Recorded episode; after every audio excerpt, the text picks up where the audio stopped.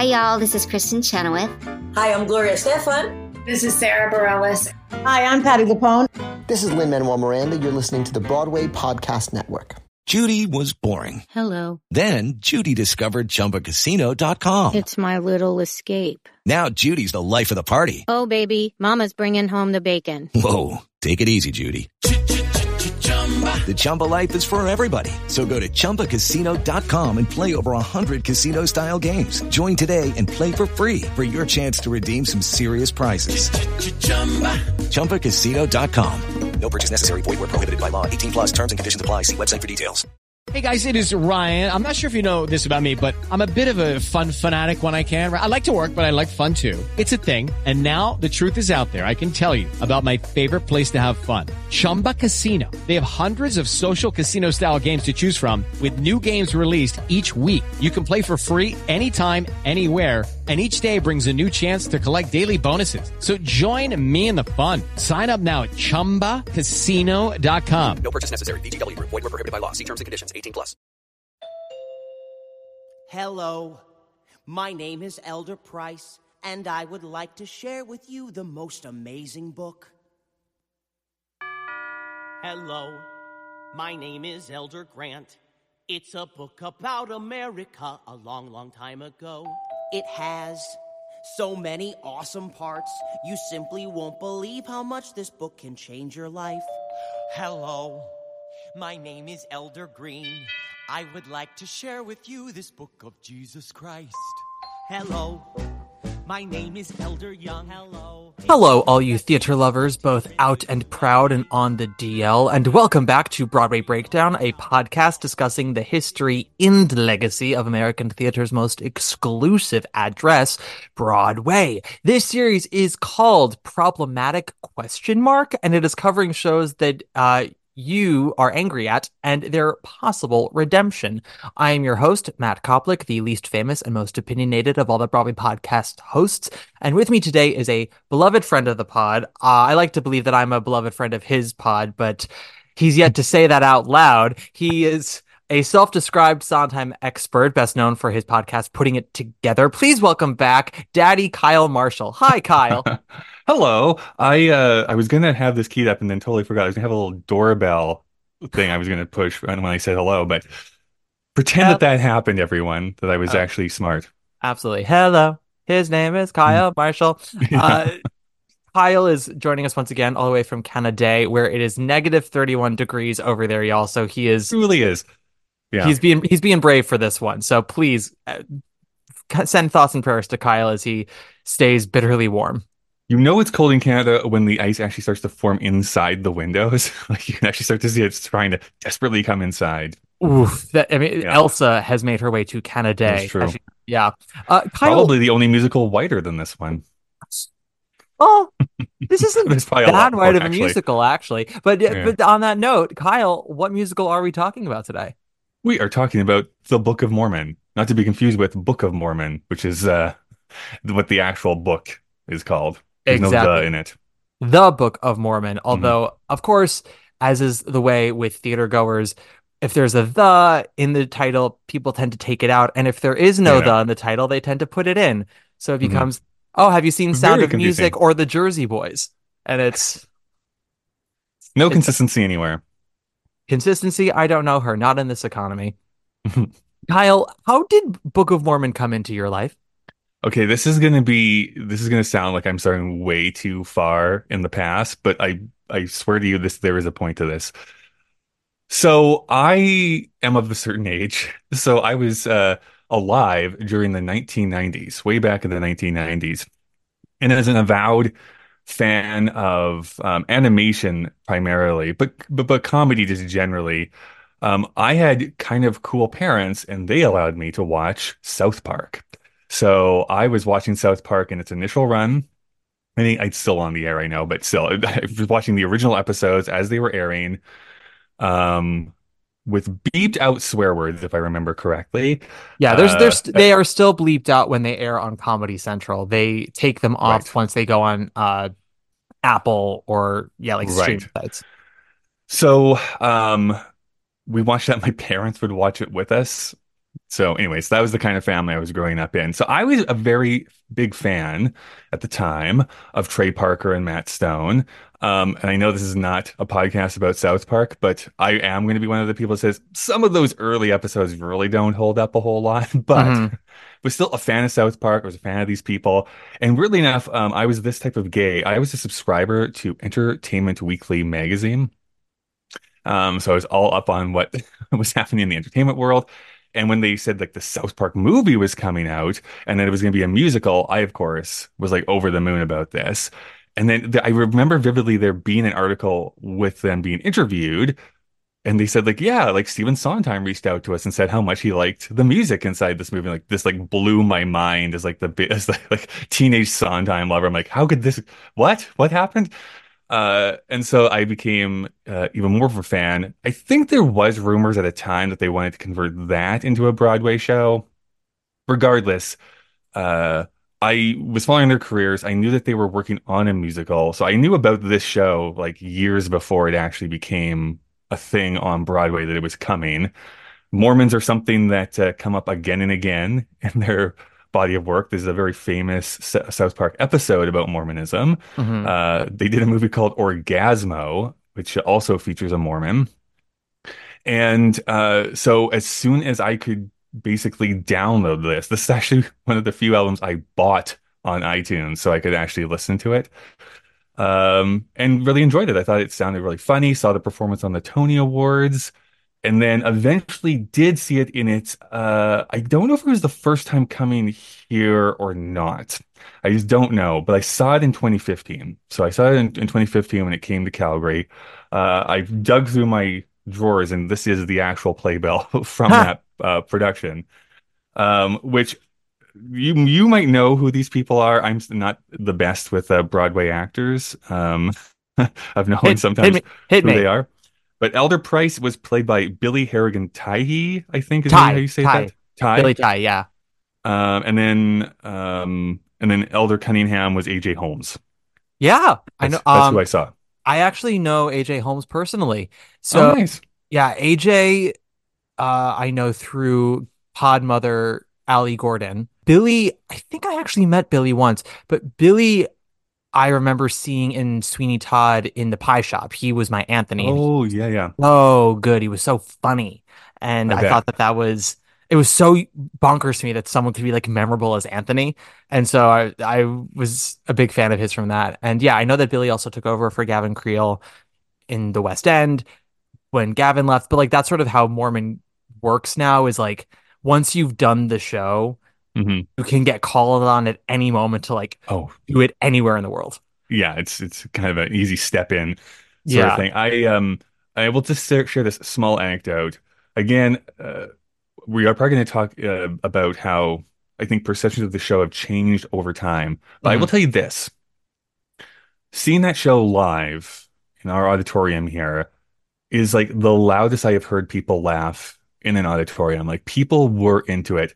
I was worried because I went with two friends, and Mhm. in front of us came these two women who I think were probably in their 70s. Like they were they were old women.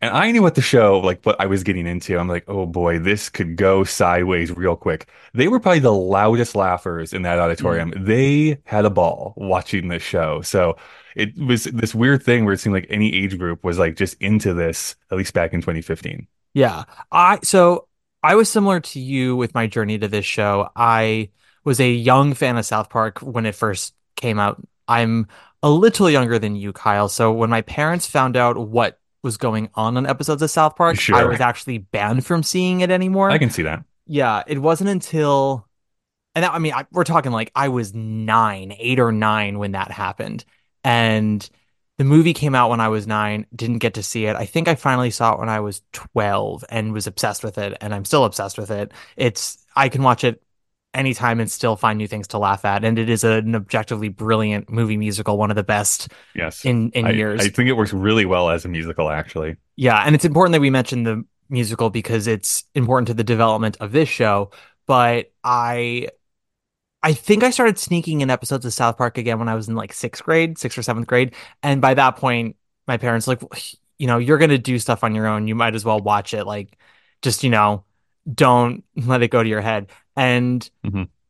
for all of the episodes of South Park that I still look back on and watch and love, there are episodes that don't age well, and I think that's important to mention as we continue talking about this show. But yeah, I remember there was some bland news item and like variety that said that Trey Parker and Matt Stone were working on a musical with Robert Lopez and um, Jeff Marx, who had written Avenue Q. Yes. And that was really like all it was. And I think eventually the name was released that it was called The Book of Mormon. And no one else, no one really knew anything else about it. And then eventually Marx left the project, as did um, Jason Moore, who directed the original production of Avenue Q. And it was only Bobby Lopez who stayed on. But I had had a friend who had seen an early workshop of it and told me it was really good. She the one thing she kept telling me was the opening number with hello and the doorbells and Mhm. she said like it was it was just so brilliant. And I thought that was really cool because they they worked on it for like 7 years.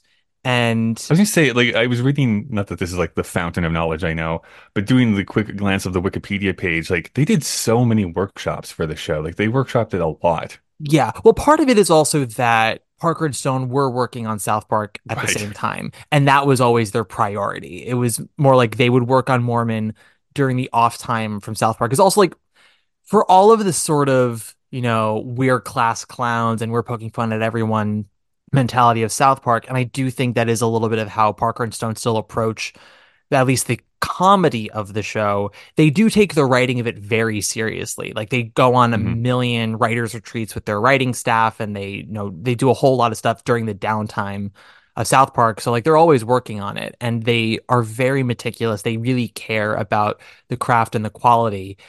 And I think that speaks highly of of their work ethic as well as of the lasting legacy of South Park, a show that like, you know, the whole world doesn't necessarily watch, but the whole world knows it. It has a Yeah. very large um, Uh, reputation.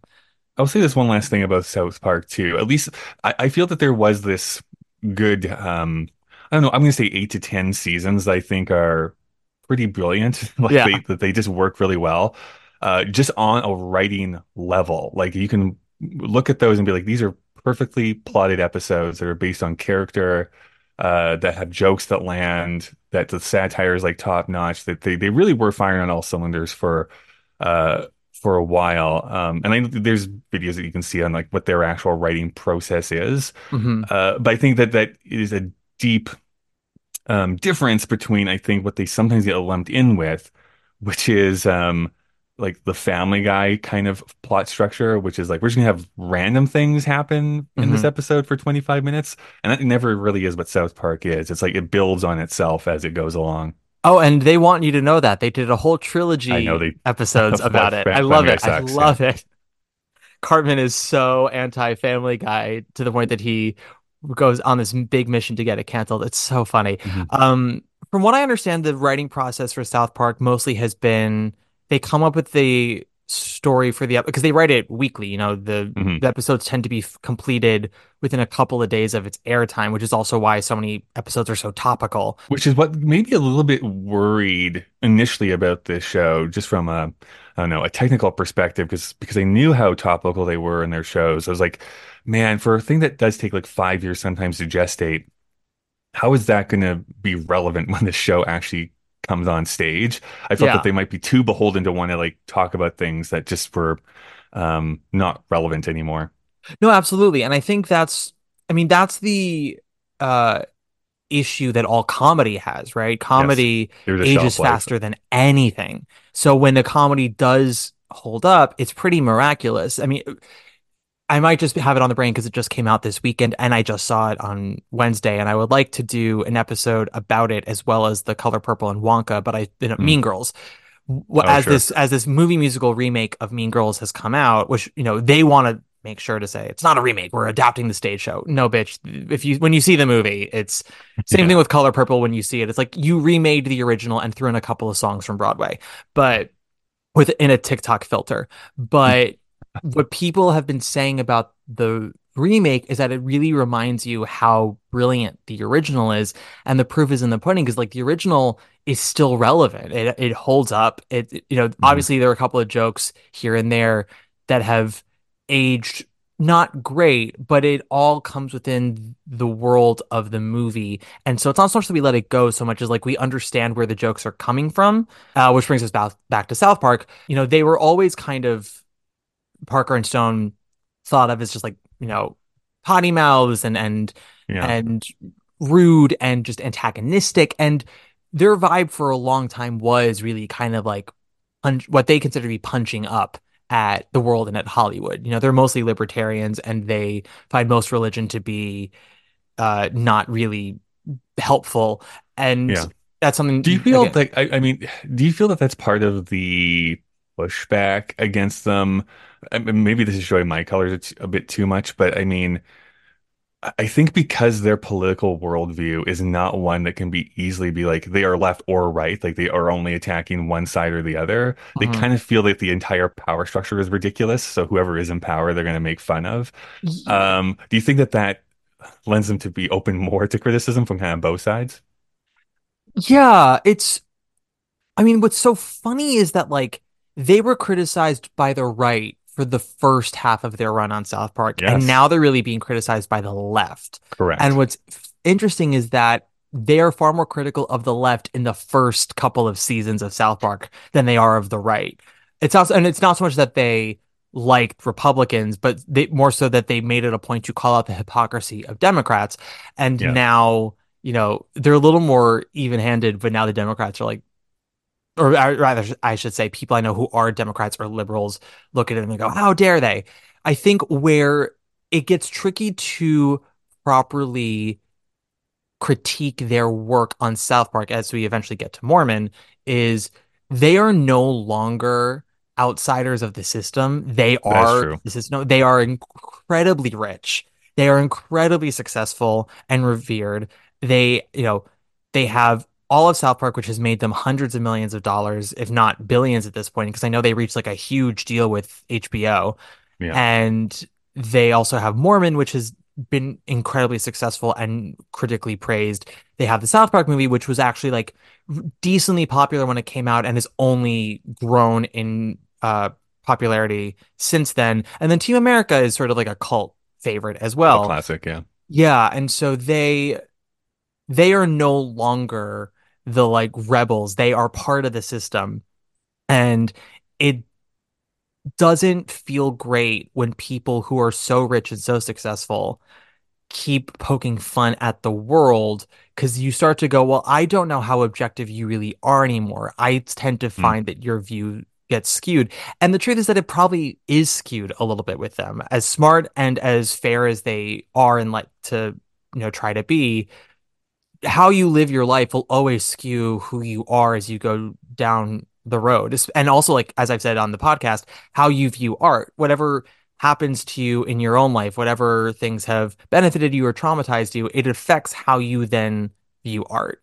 And I think that is something that is interesting to talk about with Book of Mormon, which brings us back to that. Uh, I Mhm. finally saw Book of Mormon right after the Tony Awards, and all I had known of it was Michael Riedel had posted an article from the last workshop they did. Because as you said, they did do many workshops. And again, it was more sort of like, you know, I think they did a workshop like four years after after four years of work, and then it was sort of like every year they would do another workshop just to sort of see what they had and make refinements. And then Nicholaw, Casey Nicholaw joined as the director, I think in the summer of 2010. And that was, I believe, either the last or the second to last workshop they did. Because I, bel- I think they did one last workshop right before they started rehearsals for Broadway. Or no, no, that's not what it was. They had an industry private rehearsal. Like, you know how um, you'll see videos from like the Shucked rehearsal or the New York, New York rehearsal. They did that without any press. So it was just like producers and columnists and stuff like that. So there was no footage, but Riedel posted an article about it and he talked about Hello. I think they just they performed like the first 30 minutes of the show, which included Hasa Diga Eebowai. And Riedel mm-hmm. went on for like five paragraphs about that number of just like, oh my God, this number is bonkers. Like people were jaws were on the floor. Let me tell you what it is. It's about fuck you, God, all this other stuff. And it sounded like a much angrier song when I read it. So I was like, oh, it's so fascinating that they would write such an angry piece. Like they're not those kind of guys. They tend to write a little like they try they they're a little more like I'm going to give you the finger between you know clouds of glitter. That's sort of how they. sure. That's how that's kind of how they always tend to write. So I was like, this sounds so angry. So then when I saw the show right after the Tonys, and I was standing room on a Sunday matinee, and that number happened, I was like, oh, like yes, it is an angry song, but it's done with the most like positive light, which makes Yeah. it so palatable. I my audience was relatively into it. What it was interesting was, and Julie Andrews talked about this with My Fair Lady. She said like the first three months of My Fair Lady on Broadway were kind of miserable because they had gotten these amazing reviews and they got super sold out, like and you know sold out for months in advance. And so the first three months were all like theater groups, wealthy people who had Right. paid top dollar to see the show, and they sat there with like their arms crossed, being like, "Okay, you say you're a hit, prove it to me." So they spent like the first act just having to prove to the audience that they were worth it. So by act two, the audience was into it. She goes, once they were gone and it was regular ticket buyers, we were like, it was a joy from start to finish. So my audience, because the show had just won a bunch of Tonys like two weeks prior, it was such a huge phenomenon. Tickets were expensive, and it was a Sunday matinee. The audience was a little bit like, okay, let's see what this is, because everyone also knew that it was Mhm. like a little offensive. So everyone was like, you know, laughing and clapping, but it wasn't raucous. Where it got raucous was Act Two, Joseph Smith, American Moses. Which, Interesting. Okay. yeah, which we'll talk about. And that was when the audience absolutely lost their shit. And I I watched a thousand uh upper middle class to upper class white people fall out of their seats. And I was like, okay, the show is objectively well done because if if they could get on board with this, which is honestly one of the most like obscene things in the show, sure. and the show the show has laid the groundwork very well. And then I never really I never saw it again. I auditioned for it a couple of times. I got called back every now and then for ensemble. They do these like Mormon boot camps because the or vocal arrangements for this show are so insane. So they are in desperate need of high tenors a lot. And Mm. with but also they need people who can dance and tap dance.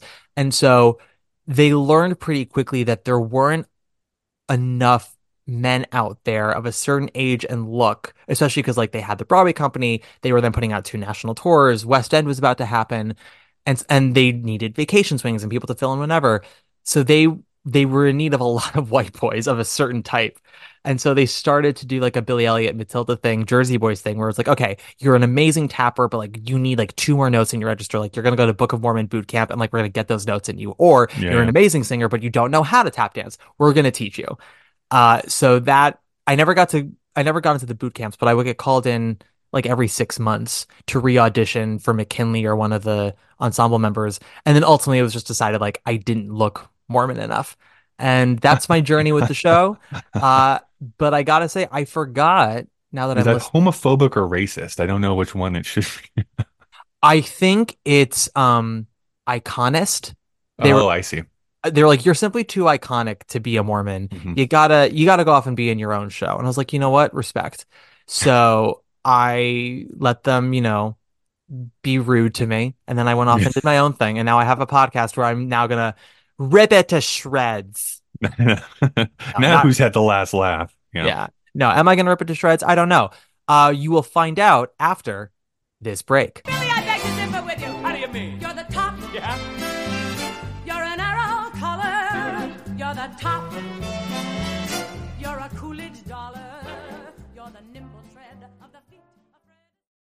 Hello, it is Ryan, and we could all use an extra bright spot in our day, couldn't we? Just to make up for things like sitting in traffic, doing the dishes, counting your steps, you know, all the mundane stuff. That is why I'm such a big fan of Chumba Casino. Chumba Casino has all your favorite social casino style games that you can play for free anytime, anywhere with daily bonuses. That should brighten your day a little.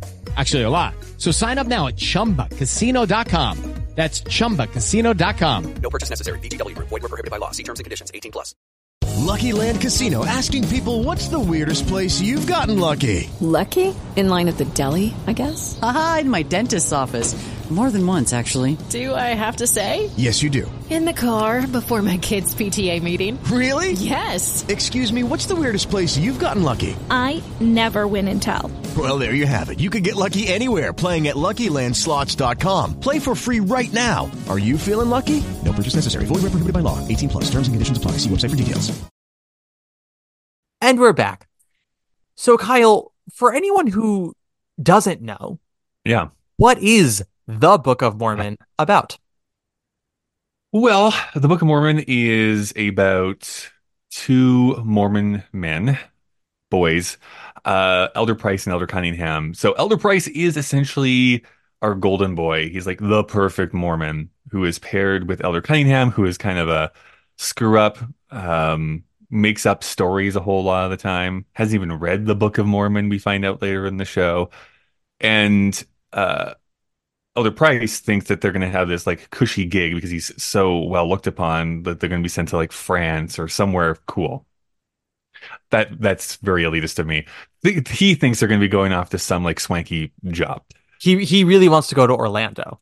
he That's really what wants to go to. Orlando, yes. Um, and so what it ultimately ham- ends up happening is that they are stationed in Uganda. So him and Elder Cunningham go to Uganda. Uh, they find out that the Mormon missionaries there have converted literally zero people.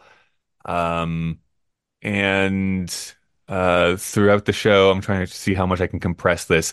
So uh, Price finally eventually says like, no, I really want to go to Orlando. So he splits up from Elder Cunningham. Elder Cunningham finds that oh, he can just kind of like make up stories, and that makes the people of Uganda like really uh, attracted to the stories of like Joseph Smith and Mormons, and he starts to get conversions, but telling them the wrong stories. They're like not actual the stories from from the book.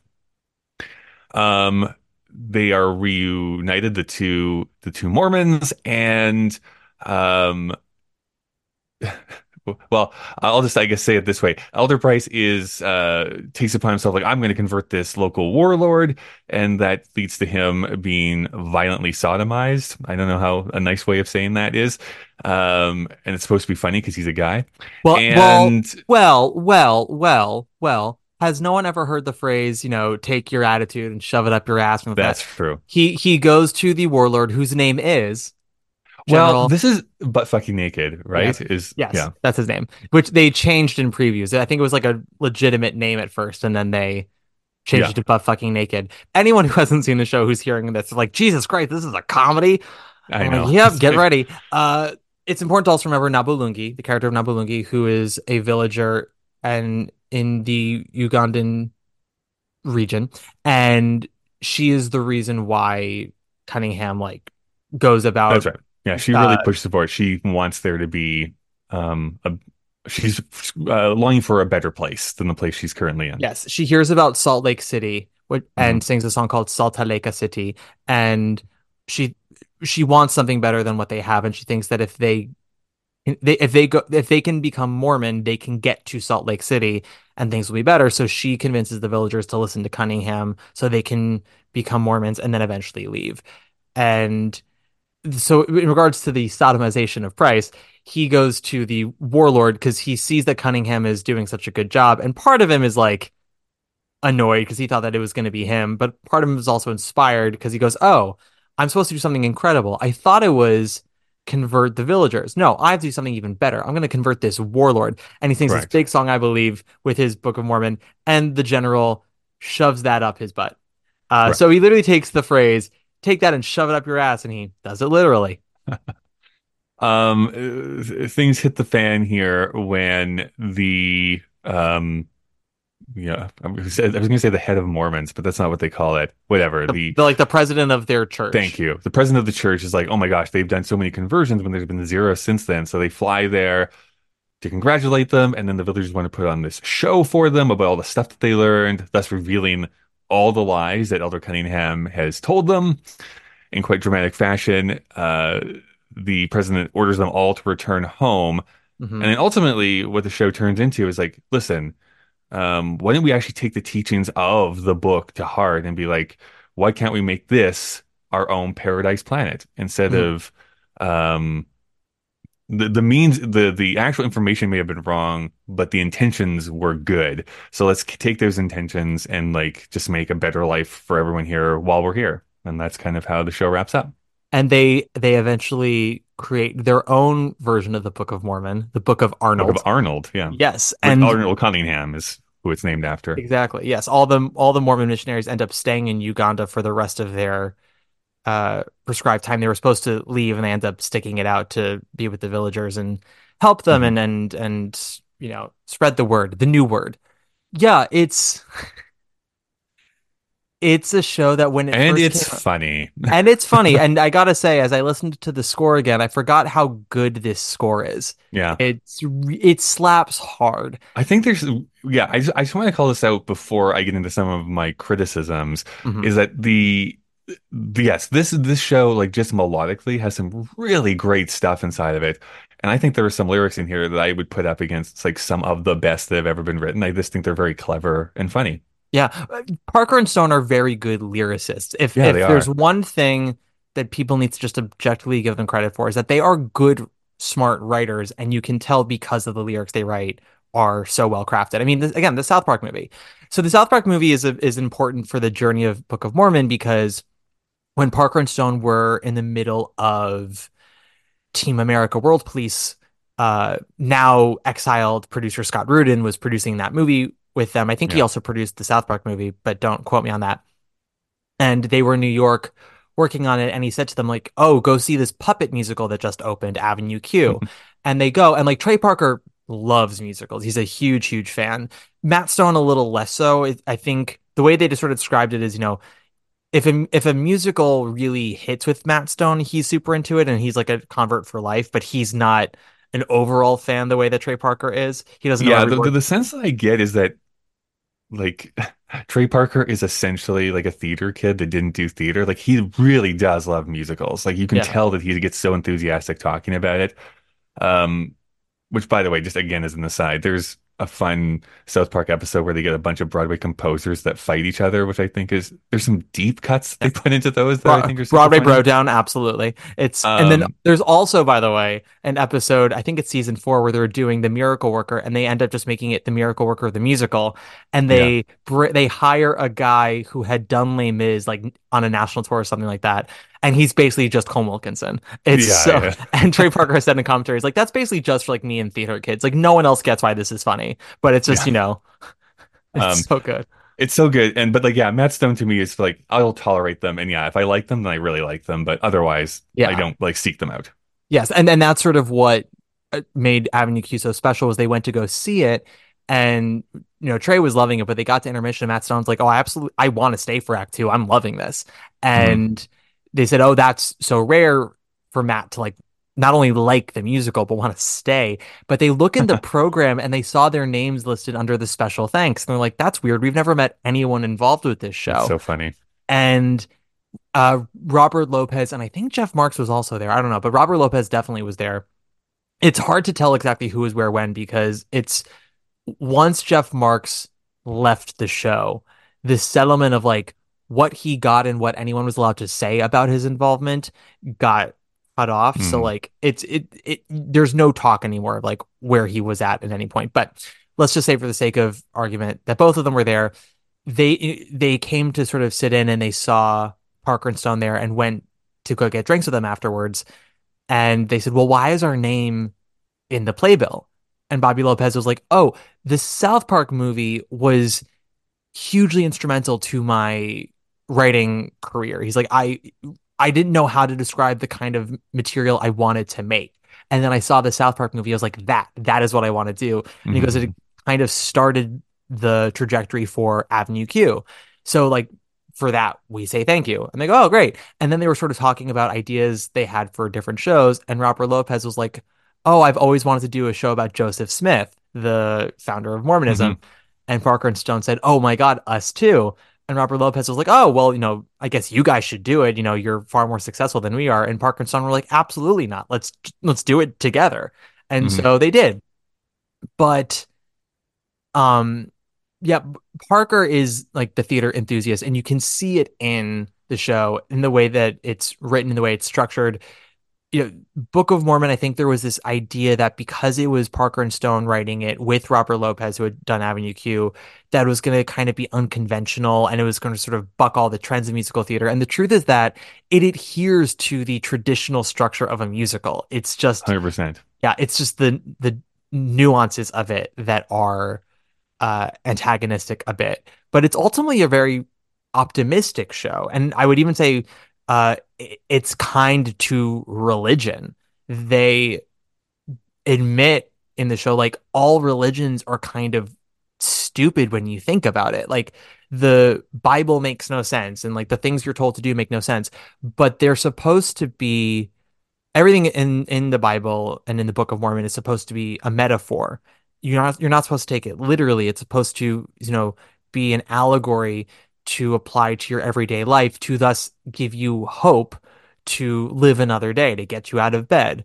Well i think some of the, like the non say com- confrontational atheists will say this a lot too which is like the actual tenets of religion are not bad. It's like be kind to each other. Like that's basically like what it all boils down to yeah. or, you know what i mean?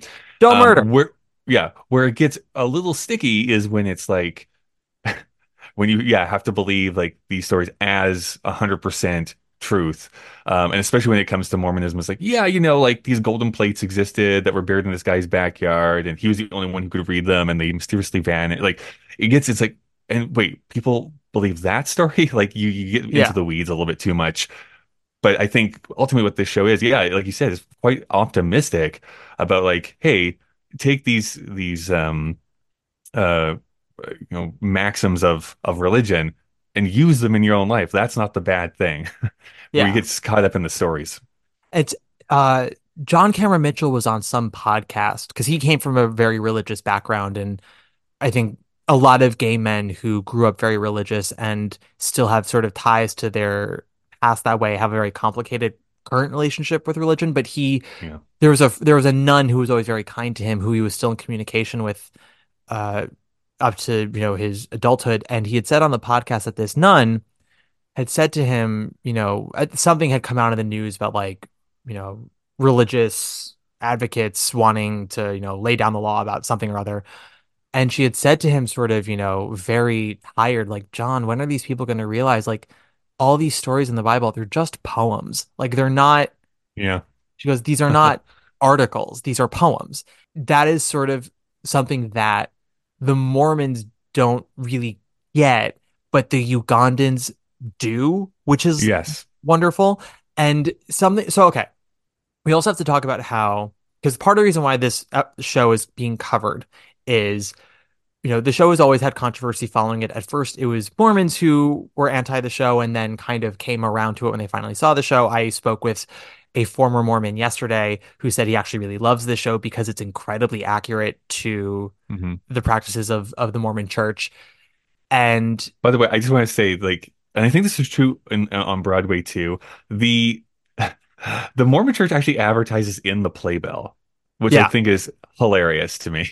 Well, they they changed their tune on the show pretty quickly when it became very mm. clear that the show was not going anywhere and in fact was sort of flourishing everywhere it went like, oh, let's let's get in on this because we'll yeah. seem cooler to be a part of it. And then I'm I'm also sure like people from the Mormon church came to see the show and were like, it's actually, you know, they got a lot of stuff right. They're and right, they're not yeah. openly saying anything negative about us. So it's, it's I, I will say the same. I've had the same experience too. Um, I don't know how many Mormons or ex-Mormons you know. I really know a lot. hmm. And uh, the people who have engaged with this show, at, at, the very least, yes, all say the same thing. It's like it's wild how accurate a lot of the stuff is for, yeah. for their experience. Which I think is an ultimate way to disarm someone who's coming in like guns blazing of like, mm-hmm. oh, you did the research? Like you mm-hmm. oh, you did the work? Okay, great. Like I was ready to come in and be like, wrong, wrong, wrong, disrespectful, disrespectful. So when you come in and you're like, oh, they got a lot right in fact they got most of it right. Like it's it, it immediately war- warms people to you. Uh where the show's controversy picked back up again was during uh covid during lockdown. Mm-hmm. there was a well you know we'll call like it is. When george floyd was murdered in may of 2020 there was a rightful uh, racial reckoning all around the world and how we discussed race, how we, how, you know, the the how we discussed microaggressions and the systemic uh, systemic inequality in our country and in other countries, and then it started making its way to art and into theater and Broadway specifically, and with Book of Mormon, there were certain BIPOC artists who made it a point to attack the show and calling it racist for how it depicts the Ugandans, for how it how, about the racial balance of the show in general. And there were there were calls to have the show not reopen when it when mm-hmm. Broadway reopened. And ultimately that wasn't gonna happen. What Parker and Stone and Bobby Lopez and Casey Nicholaw and the rest of the production team did do was they sat down with members, uh, current members and former members of Book of Mormon who had played Ugandans, and asked to you know talk about their experiences playing the show, and you know what brought them joy, what brought them uh, confusion, anger, and said, okay, like let's go through the material because here's the truth, like we you know we always meant to this is what they said. We always meant for the Ugandans to have agency. We never wanted it to seem like they were dumb, that they were uh, weak or desperate, or they were being they needed to be saved. That's sort of the whole point of the show, whether you find it successful or not. Was like these Mormons come in with a white savior mentality, and their ignorance gets obliterated within minutes when mm-hmm. a whole other world that they've never known, uh, you know shows up right up to their face and and that it's that odd coupleness but like to the ultimate extreme it's it is oscar felix of the odd couple but like literally to the furthest realms of the earth and and yeah and so they were like okay let's go through the script like talk to us about where things are upsetting to you we'll tell you what we were trying to do and let's see how we can make that still work because it, you know as we yeah, said, and these are changes I'm not like. I knew there was changes made because I was following that story, yeah. jury and lockdowns. Um, but I don't actually know what it is like specifically that has been changed since then. So I got I got some intel on this, and I asked a friend who was in the room during these sessions to tell me the changes and and why.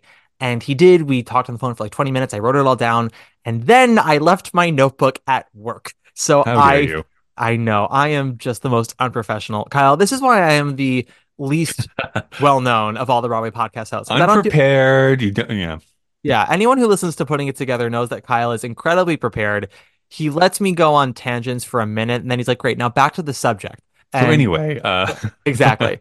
I, I, was actually re-listening to one of our old episodes, and I oh, talked yeah. about something like for five minutes, and I hear you just go, "Right." So anyway, back to the song.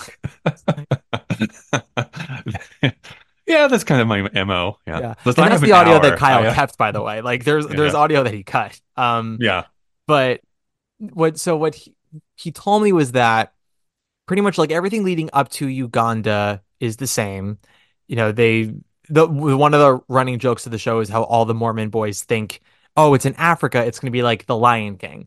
And right. so we laugh at them for their ignorance and their obtuseness uh, he they one of the things they changed was the running joke of Nabulungi and texting. She, you know, she right. talks about how she has a texting device and it's a typewriter. So right. she's typing things up and sending out. She's basically like you know doing flyers to all of the villagers. They changed it now that she has an iPad.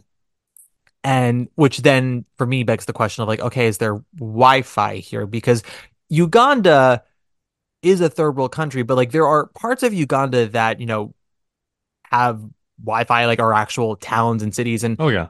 And if you read up on the on the country, while the government remains very strictly conservative, the country as a whole is kind of rebelling against their governments. And right. similar to America, as the government sees that the majority uh starts to lean more and more progressive, the government starts to like stick in its heels as more mm-hmm. conservative because mm-hmm. they're they're trying to appeal to the minority, the vociferous minority. Uh, but they are in the northern part of Uganda. The town that they, the village, sorry, the village that they name, I don't think is an actual village. They, sure. yeah, I think they say it's it's like Hilamari or something like that, and that's not and that's not an actual village. It's I think they're trying to do a play on the village of Kitgum, which is in northern Uganda, but they don't want to say an actual name. It's one of those things where it's like the moment you say an actual name, it becomes a little too real, and then Mm-hmm. you fall into trouble.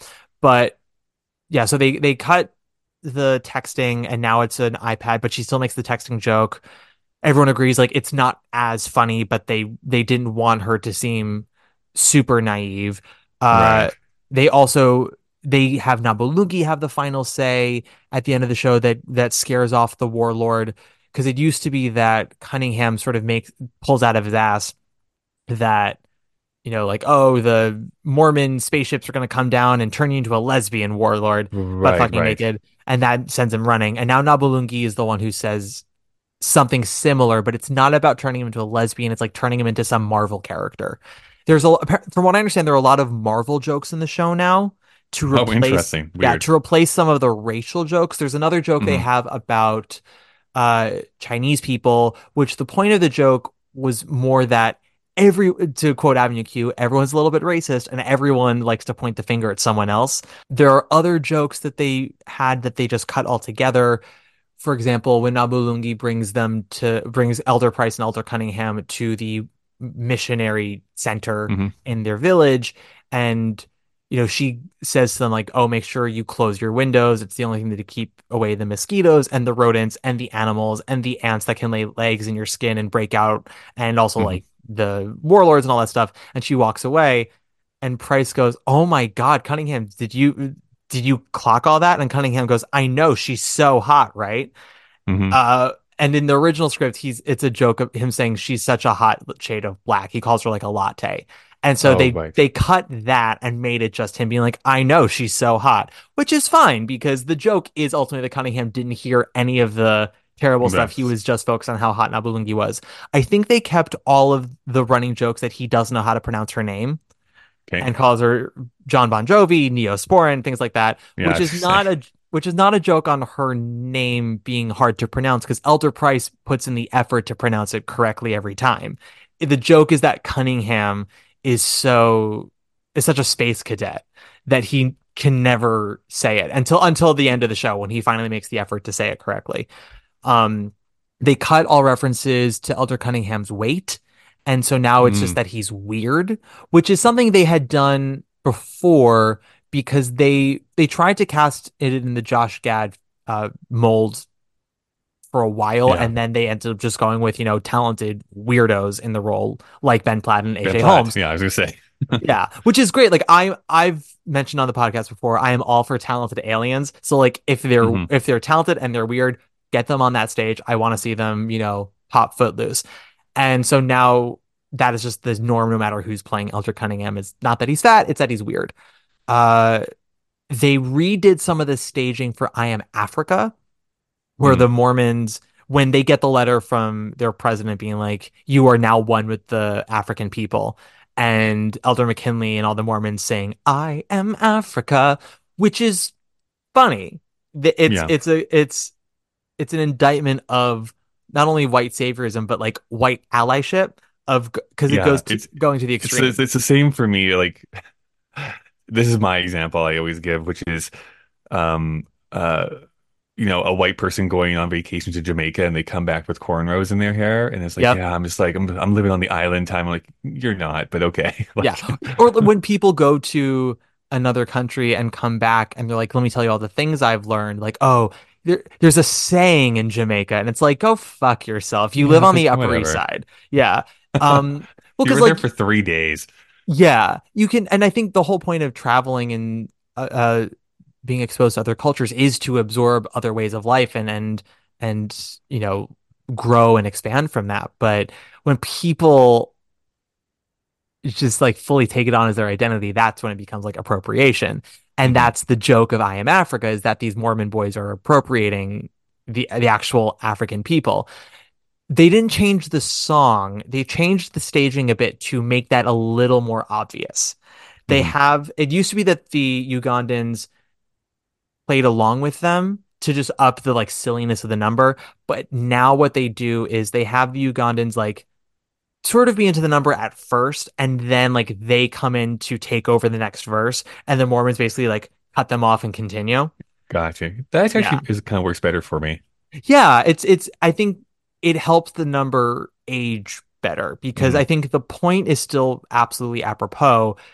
But as we said, you know, comedy ages, and especially I think one of the things that has hurt the Book of Mormon with its comedy is like after the 2016 election, a lot of things that were funny because we're like, well, how ridiculous is that? It's like, oh no, there are actual people who think that. Yeah, And yeah. so when you see that on stage, it's hard to clock it as satire and it becomes um just like an honest expression of it. And especially with musicals, like what I have found is because one of the things that people really had issues with over the years is the portrayal of the Ugandans, and we can talk about that as well. Of people thinking that it's that it's the show is racist because it only portrays them, you know, in poverty and and they are not wise to the ways of the world and and in so many ways they're just so backwards and how racist. But it's not played downtrodden, it's played for comedy. And what I've noticed is when it comes to big topics, whether it's race, sexuality, gender, um, mental agility, with plays, we want it to be downtrodden and like a hard sit. And for musicals, we want it to be uplifting.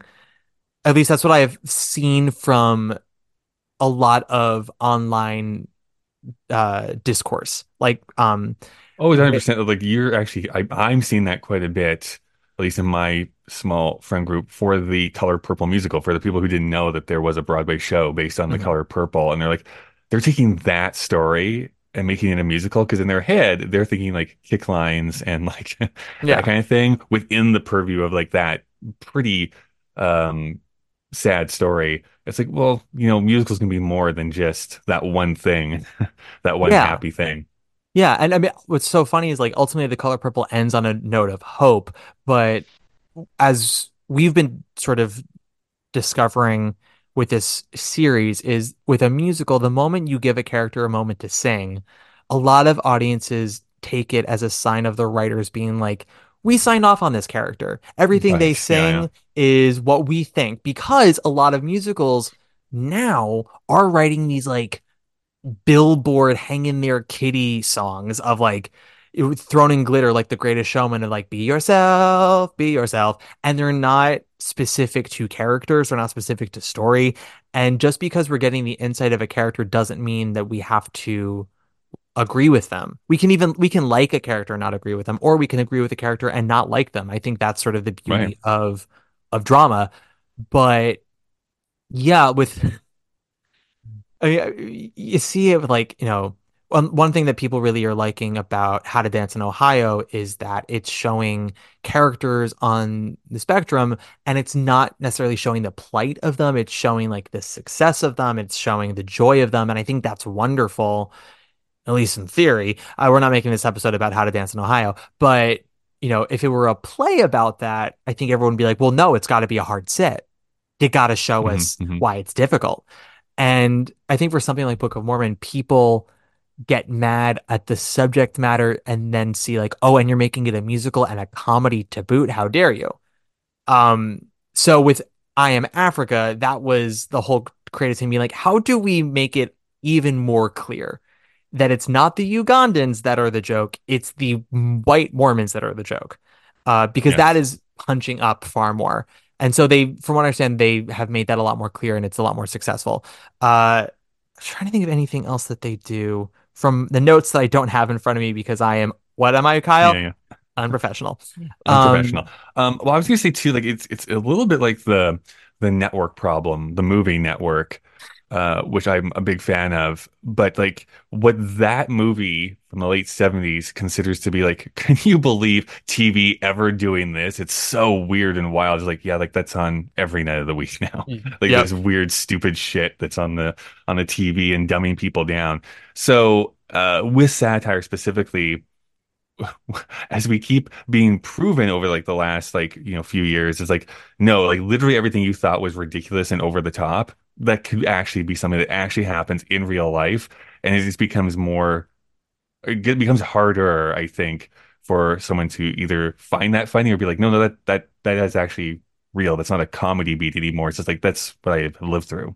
Yeah absolutely. It's when something becomes a lot of comedy I feel like comedy succeeds in one of two ways. Either it's like the it's funny because it's true, and you you laugh at like the silliness of of what's Mm-hmm. close to home, or you laugh at like the absurdity of what could never happen. But when Right. something could happen, does happen, and it's not silly, it's actually quite real.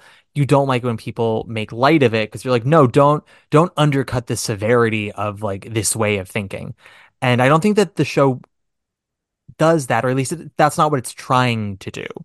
Um, yeah, I, I have to say, like having rewatched it, I watched the rewatched the bootleg on uh, online here just uh, last night actually.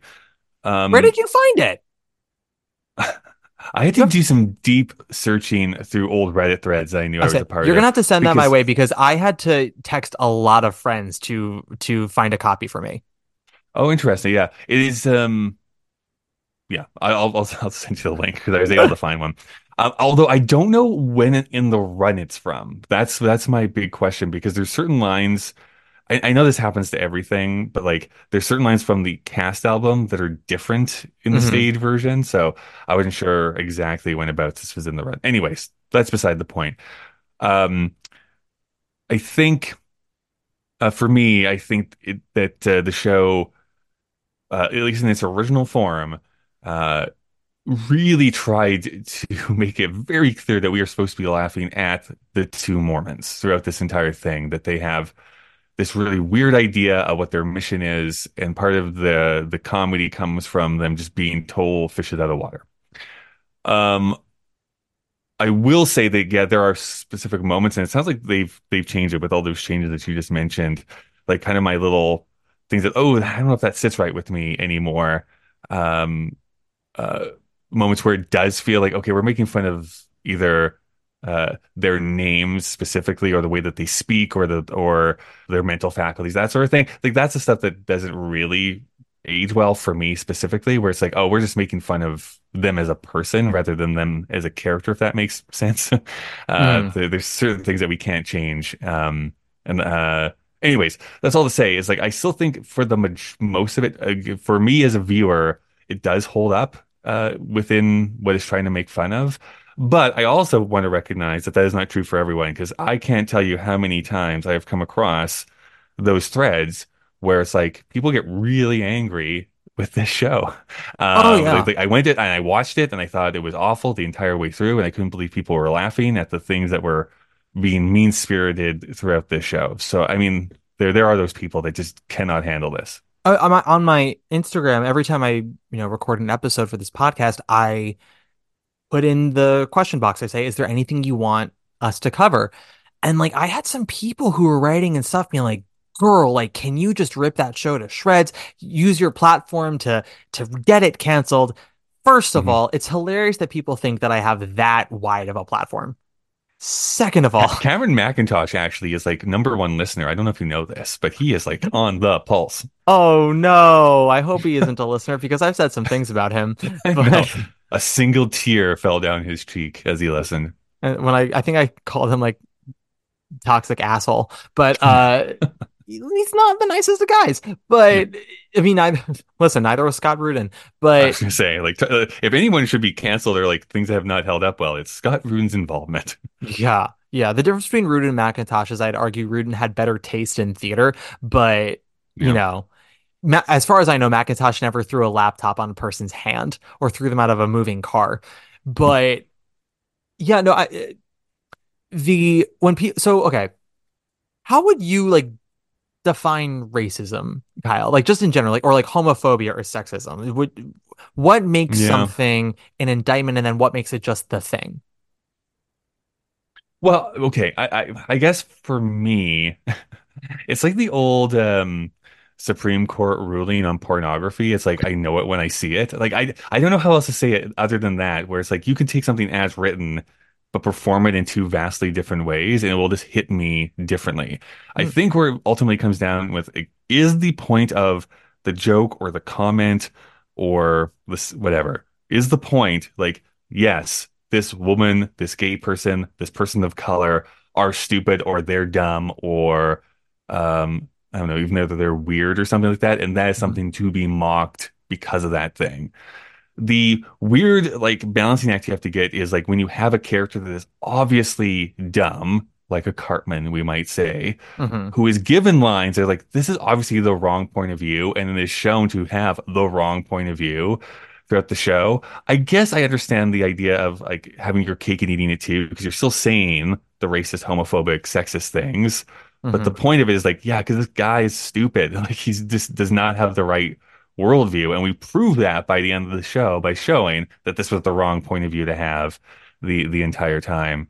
So this is a long way to say that um i think it's uh for me it hits wrong when the point of the joke is it, it just ends there. It's like it's you're just saying stupid shit to get Yeah. a rise out of people without there being a further point to that of like let's dig into that further why this character might have that point of view and is that ultimately a good worldview to have Yeah, which ironically I think is something that Family Guy is incredibly guilty of. Oh, for yeah. every for every uh joke that Family Guy does that's actually aged quite well or has, you know, been terribly prescient, there are a bunch of jokes that are just like insanely mean-spirited and racist, homophobic, sexist. Uh, you know, there you could count on 10 hands the number of misogynistic jokes in one episode of Family Guy. And they usually they think that they're punching up because it's usually about like a female celebrity, right? And ultimately it's like, but these are still people who live lives and like have to get up in the morning and, and especially now with the age of social media, you make a joke about a specific person, about their looks or how they speak or whatever.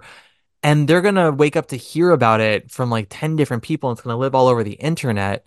And f- uh, uh, again, for South Park, there are a lot of episodes they have that are wonderful and and and aged quite well, and a lot that don't.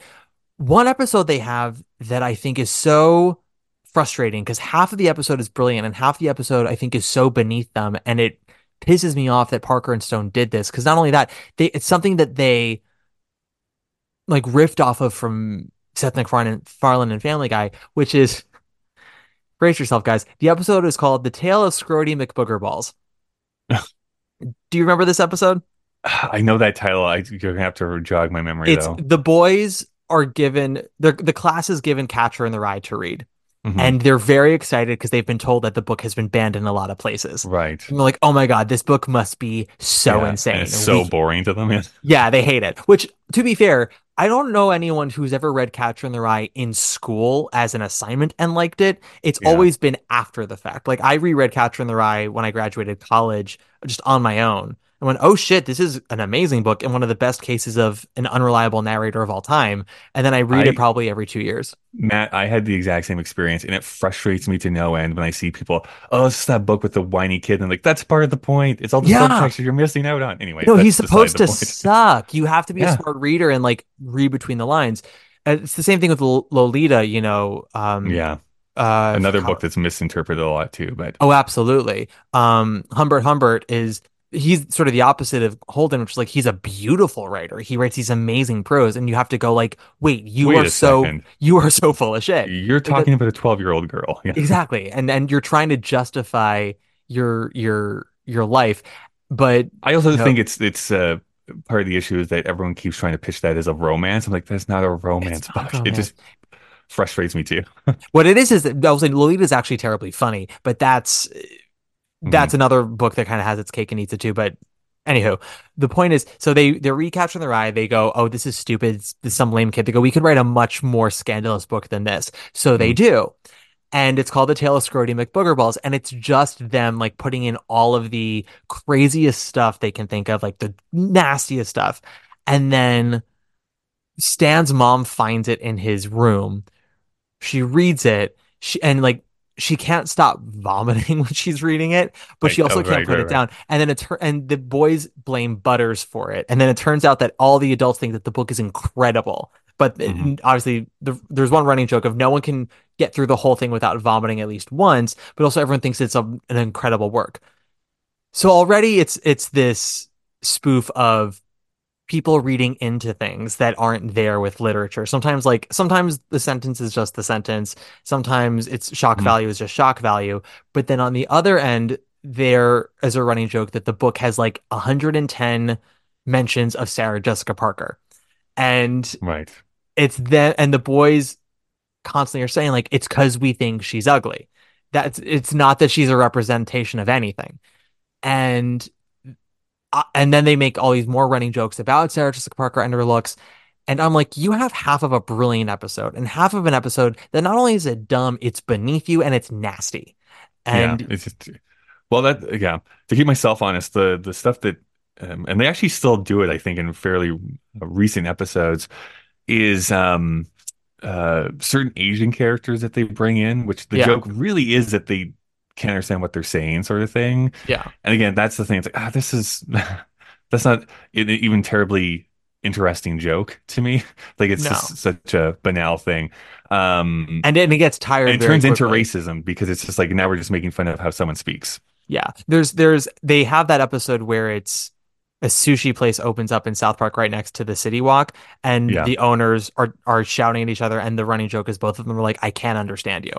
And it's it's meant to be ridiculous, but it that is a recurring joke and it's to the point where it's like, okay, you haven't even mined anything from this anymore. You're just Mhm. you keep coming back to this well. And I think the writer they as writers are smarter than that joke, but also like again, it's where you kind of come back to and you go, you are now so successful and you're so rich and Right, right, right. and, and you've been so critically praised. Like, at what point do you realize like you have a responsibility with this power and you're just and and you and now you're you're not there's nothing to punch up at anymore. You are at the top. You're everything you do is just punching down.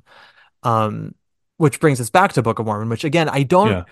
as I've been really kind of analyzing it, there's nothing in it for me that has feels like it's punching down. There are things that I think are maybe dumb. Uh, you know, the Yeah. running joke of of not being able to pronounce Nabulungi's name, and it's again, it's just Cunningham. It's not like all the missionaries. They make it a point that Price. uh, Sorry, they don't make it a point. There's never a moment where Price turns to Cunningham and says, "Be respectful, learn her name." But they make it a choice to have Price know her name, say her name correctly, all and everyone else but Cunningham. But then, as you said, you run the risk of like, okay, well then is the joke just how her name is is odd to him and like he can't Right. figure it out? Because then I mean, and I even felt this in 2011 when I saw Josh Gad do it. I was like. When they when she said Nabulungi and like 10 minutes later he tries to say her name and he says John Bon Jovi and Gad said it so confidently that for me the humor was like, oh, you know, he's so obtuse. But then they Yeah. kept coming back to it, Neospore and all this stuff. And I was like, okay, we've we've run that dry. Yeah, we've exhausted that. Yeah. Um, yeah, like I, I'm trying to think. Like I have weirdly some um pacing things that I noticed this time where I think I, I honestly think this this affects a lot of musicals where uh, I think it is basically an unimpeachable first act, and then the second act is like we are zooming through stuff. We are just trying to hit plot points to get to the end of the show because we can't go longer than two hours. Yeah. Um, sort of things. I really felt that. Uh, although, like, I really think I lo- was looking at trying approach it analytically. I'm like, I don't know if there is anything I would cut. there's just like there's there's a lot of stuff um that works for me. Uh, the one thing I keep coming back to, and I just don't know if there is a solve necessarily for it, because there does have to be a distinct difference between where they're entering in. Um, but I guess like does the does the village that they're coming to have to be in such squalor as it is shown to be? Like obviously they're coming to a poor region, and I think that that Yeah. plays into like the point of the show. But is this like how how bad does it have to look, and how much does that feed into again the West's perception of what Africa is? Because as you pointed out, Africa is not what we see on like the like Save the Children telethons. Like there is Mhm. cities, there is industry, there is a lot of stuff that's going on there that um sometimes is not projected about Africa. So it is feeding a bit into, I think, those tropes, but also trying to comment on white saviorism at the same time. So again, there's a juggling act that I just don't know what the correct solve is necessarily. Yeah, I hear you. I, I think the it's it's hard to say because I think by making it so extreme, that's where a lot more comedy can sure. be found. And then I think the best musicals tend to go to extremes, at least most impactful musicals, I should Yeah. say. Uh, because the ultimate thing that Cunningham gives the Ugandans, it's not that like he has taught them Western civilization that has then made them go, oh, we see like how backwards we are. It's nothing like that. Because ultimately, you know, what we learn is that it's not that the these villagers are the ones mutilating women's private parts. They they are threatened with that from the warlord, and you know there, there's this outside threat, and there is famine and disease. You know they make a constant joke about how many people in the village have AIDS, and they sing Hasa Diga Eebowai which translates Mhm. ultimately to "fuck you, God."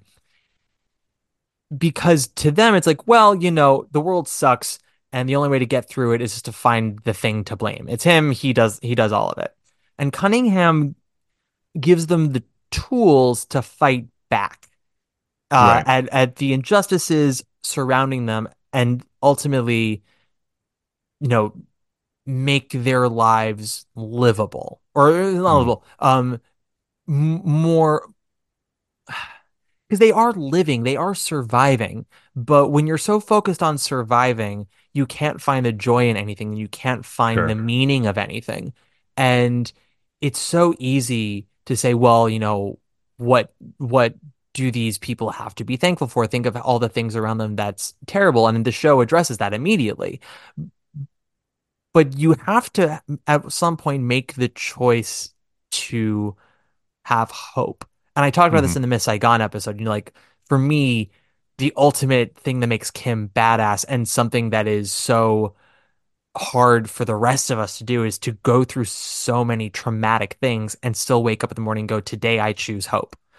Because there's so much that can bring you down and it and it is ultimately a choice. It's not something that just like lives in you. Sunlight does not live in you every day. I don't care what anybody says. I don't care what El- what Elder Price says. You know, optimism is something you have to fight for. And that is ultimately what Cunningham gives them and that is what the show ultimately says of religion. And I think in order to have that message have power, th- we do kind of have to be in a we have to start at a state that is pretty dire. Mhm. Where it gets tricky is again, we don't have a lot of stories about this part of the world. And it would be nice to have more and have it not be of this ilk. So this can be just one of many shows that, you know, cover this part of the world it's something I actually really appreciate about sex education is the character of Eric goes to his uh, home country for a, a time and it's and it's in Africa. I don't remember which country in Africa, but you know, you see they have Uber and they have nightclubs and they have all this stuff. They even have like they have a gay nightlife, but it's a little underground.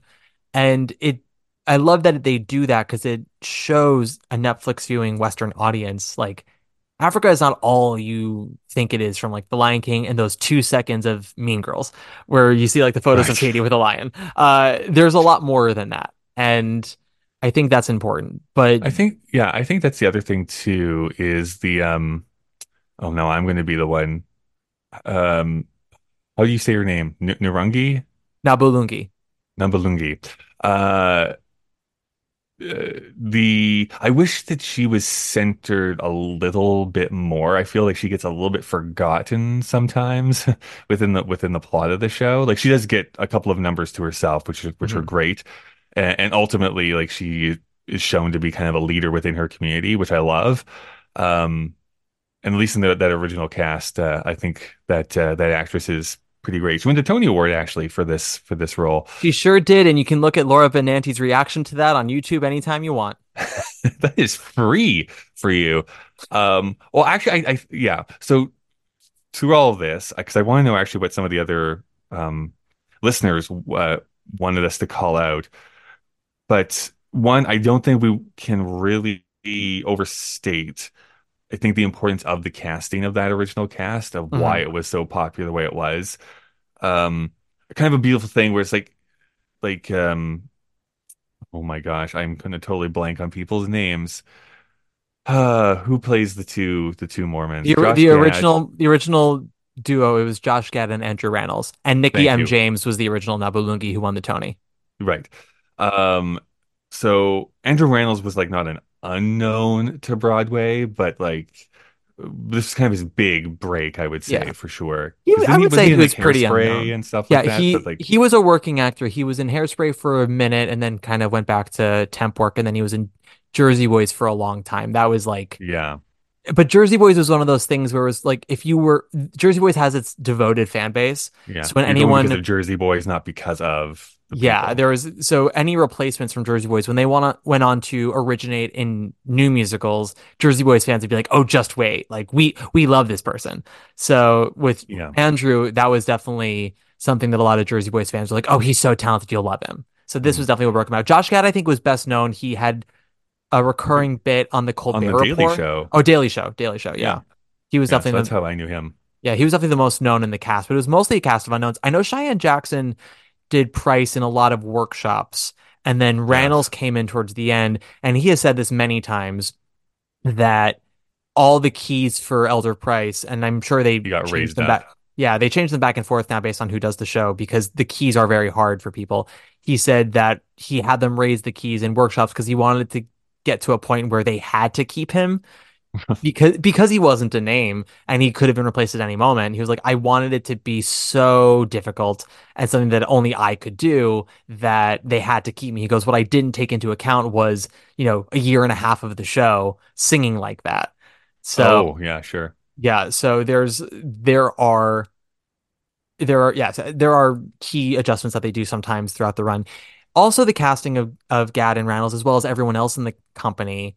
You know, these missionaries are supposed to be about like 19, 18 to 20 is their Yeah. age range, and all of those actors in the original company looked 30. I mean, they I think most of them were over 30 in general, It's but like, like, they did original Grease movie. It's like mm, you you say you Yeah. are you're 19 years, but you're balding. Yeah, I mean, and that was sort of the that was a laugh that has now sort of gotten lost because they are casting it younger, or at least Mhm. and making sure everyone looks younger.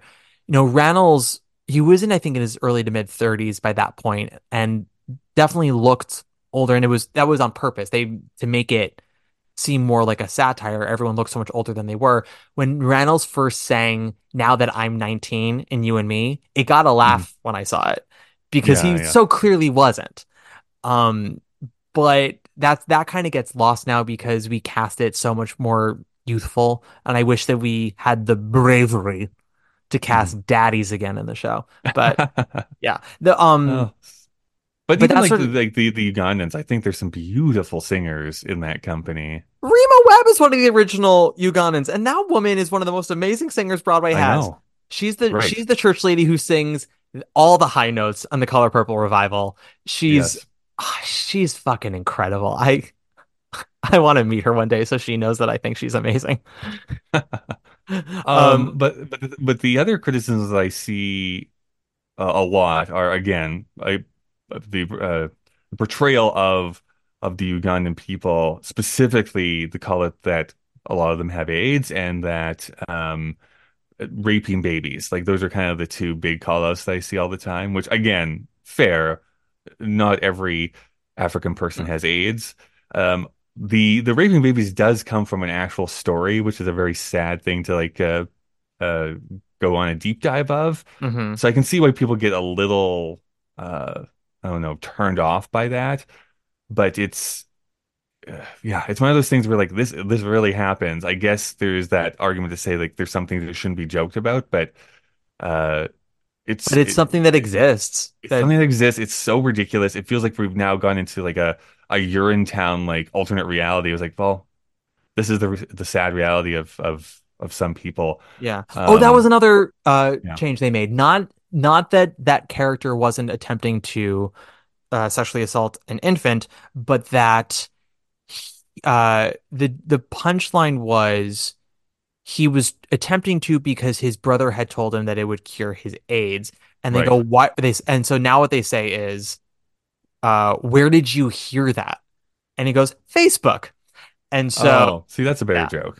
it's a yeah it's a it's a longer joke but it is a Mm-hmm. but it, it definitely is more palatable and and adds a whole new layer to that story. Someone else had an issue with the maggots in my scrotum. They said, "Oh, that actor's parents must be so proud of him." I was like, "What? What do you want? what do you want? Like, it's that's something that happens." And and again, it's the joke is not that this guy is, you know, to be discussed or like he's the butt. He's it's again the joke is always that Elder Price is trying to bring Disney optimism and then constantly is getting that thrown back in his face by these harsh realities. Right. So, you know, in the in the have you heard about the All American Prophet number? He's going on and on and on, and then the doc and we find out this character with the maggots is is the village doctor. He cuts him off by singing "I have maggots in my scrotum," and rather than absorb that information again, Elder Price is like, "I'm going to continue." And so it just mm-hmm. constantly, and it, it comes back up, you know, at the end of Act One. I think it comes back up at the finale, finale, of the show. Yeah, and it's not like, oh, isn't this guy ridiculous? So much as you know, despite all of the optimism, there are still these hardships, and like it's also just it's a sentence that is so specific to make it kind of wild. I don't know. That's yeah. how it's always felt for me. I can understand why I mean, people the, wouldn't I like think it. this this show does veer into absurdism occasionally, and what yeah. I have come to learn is that absurdism just does not work for some people, and that again, fine. Everyone has their own personal tastes, but um, I'm, I'm, this is a weird example, but on Reddit, I occasionally get suggested this like explain the joke to me. Mm-hmm. Uh, people just are confused by a web comic or whatever, and occasionally I will say. I'm just like, oh, I'm glad that someone explained this because I didn't understand what was going on. Mm-hmm. But like nine times out of ten, it's old Far Side cartoons, and it's like the joke is that it's a cow talking. Like that's just what it is. That's it's just dumb for, for to say something dumb, and uh, that's what that line to me is. It's it's so outlandish and weird and over the top. Yeah, uh, and like the the Elder Price specifically does not want to deal with it. That it's like it just keeps returning back into uh, into the chorus. Yeah, humor is such an odd bird, don't you think? Oh yeah, what people find funny, what people refuse to find funny, where people will bend over backwards to explain why some jokes work and then why some people will just not listen to why other people think jokes work. It's well, I think like, as we're recording this, I think that there is no better example because they happen within days of each other, which is um I believe his name is is it Jo Koy, who was the host of the mm-hmm. Golden Globes. Uh, and then you had John Mulaney, who did like the governor governor's awards for the Academy Awards precursor sort of thing.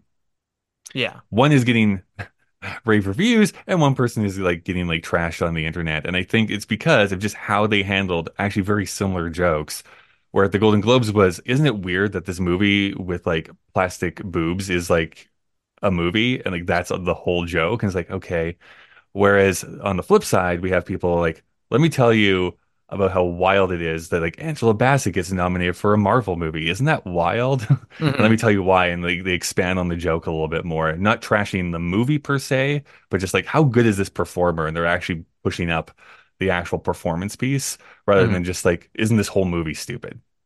Yeah, it's again, it's sort of like the the doing the homework bit of mm-hmm you know, making sure you know what it is you're talking about, making sure you know what you're making fun of. But then also, yeah, I, I feel like especially nowadays, people want respect, they want dignity. I think that's sort of the thing that a lot of people have issues with this show, especially with how it treats the Ugandan characters. When people and I asked you the question about racism, sexism, all this stuff because it's the number one word people sent in to me about yeah, yeah. Book of Mormon. Like, talk about the racism. Is it racist? Like, you know, are these just deploying stereotypes that people think about Africans? And uh, people ask the same thing about Miss Saigon. And Miss Saigon, I don't think necessarily deploys stereotypes because there's so much violence and the sexuality in Miss Saigon is portrayed very negatively. Uh, or, or rather to say, I don't think it's deploying all the stereotypes that people claim that it is. But Book of Mormon, I think everyone in it is a bit of a stereotype, and that's because that's just sort of how comedies work. It's a matter of how far you're willing to go, and if you think that the show is doing enough work for you that you can like let go. Like I can't get on board with a lot of gay jokes on Family Guy because I find them to just be very surface level and dumb. Right. And it's mostly it's mostly about like oh gay men who are effeminate, gay men who only like sex, gay men who you know watch Sex in the City, and I'm like yes, I am all of those things. I am I I very effeminately have sex while I watch Sex in the City. What of it? But I think that there's also just like so much. During brunch. Actually, it's it's really that's that's what real brunch is. Real brunch Right. is gay men fucking while Sex and City plays on in the background, but only the Yeah. episodes that people have problems with. That's right. The, the the other thing I guess I will say is the I think the criticisms that I have the most sympathy with, and I think what we're kind of circling around is because they spent so much time getting all the Mormon stuff right. It Mhm. is a little bit too bad. Yeah. and unfortunate that they didn't spend the same time with the Ugandans. Like, just like, what is it about Uganda that makes it special? What is something of the music that we could have brought into this? What is some of like the actual cultural touchstones that we could have brought into this show to Mhm. make it feel like a little bit more lived in rather than we're getting Mormons 100% right and we're going to this weird, weird quote, quote unquote place of Africa. And it's just whatever, it's just kind of tropes from Africa that we're using rather than it being actually of Uganda. Yeah. I think that's actually quite fair because Yeah. I don't think that the writer's attitude was to talk down to those characters.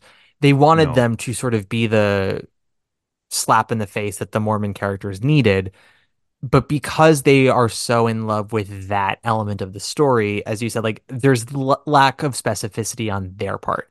And for everything that is incredibly true, there's a lot of stuff that is incredibly vague.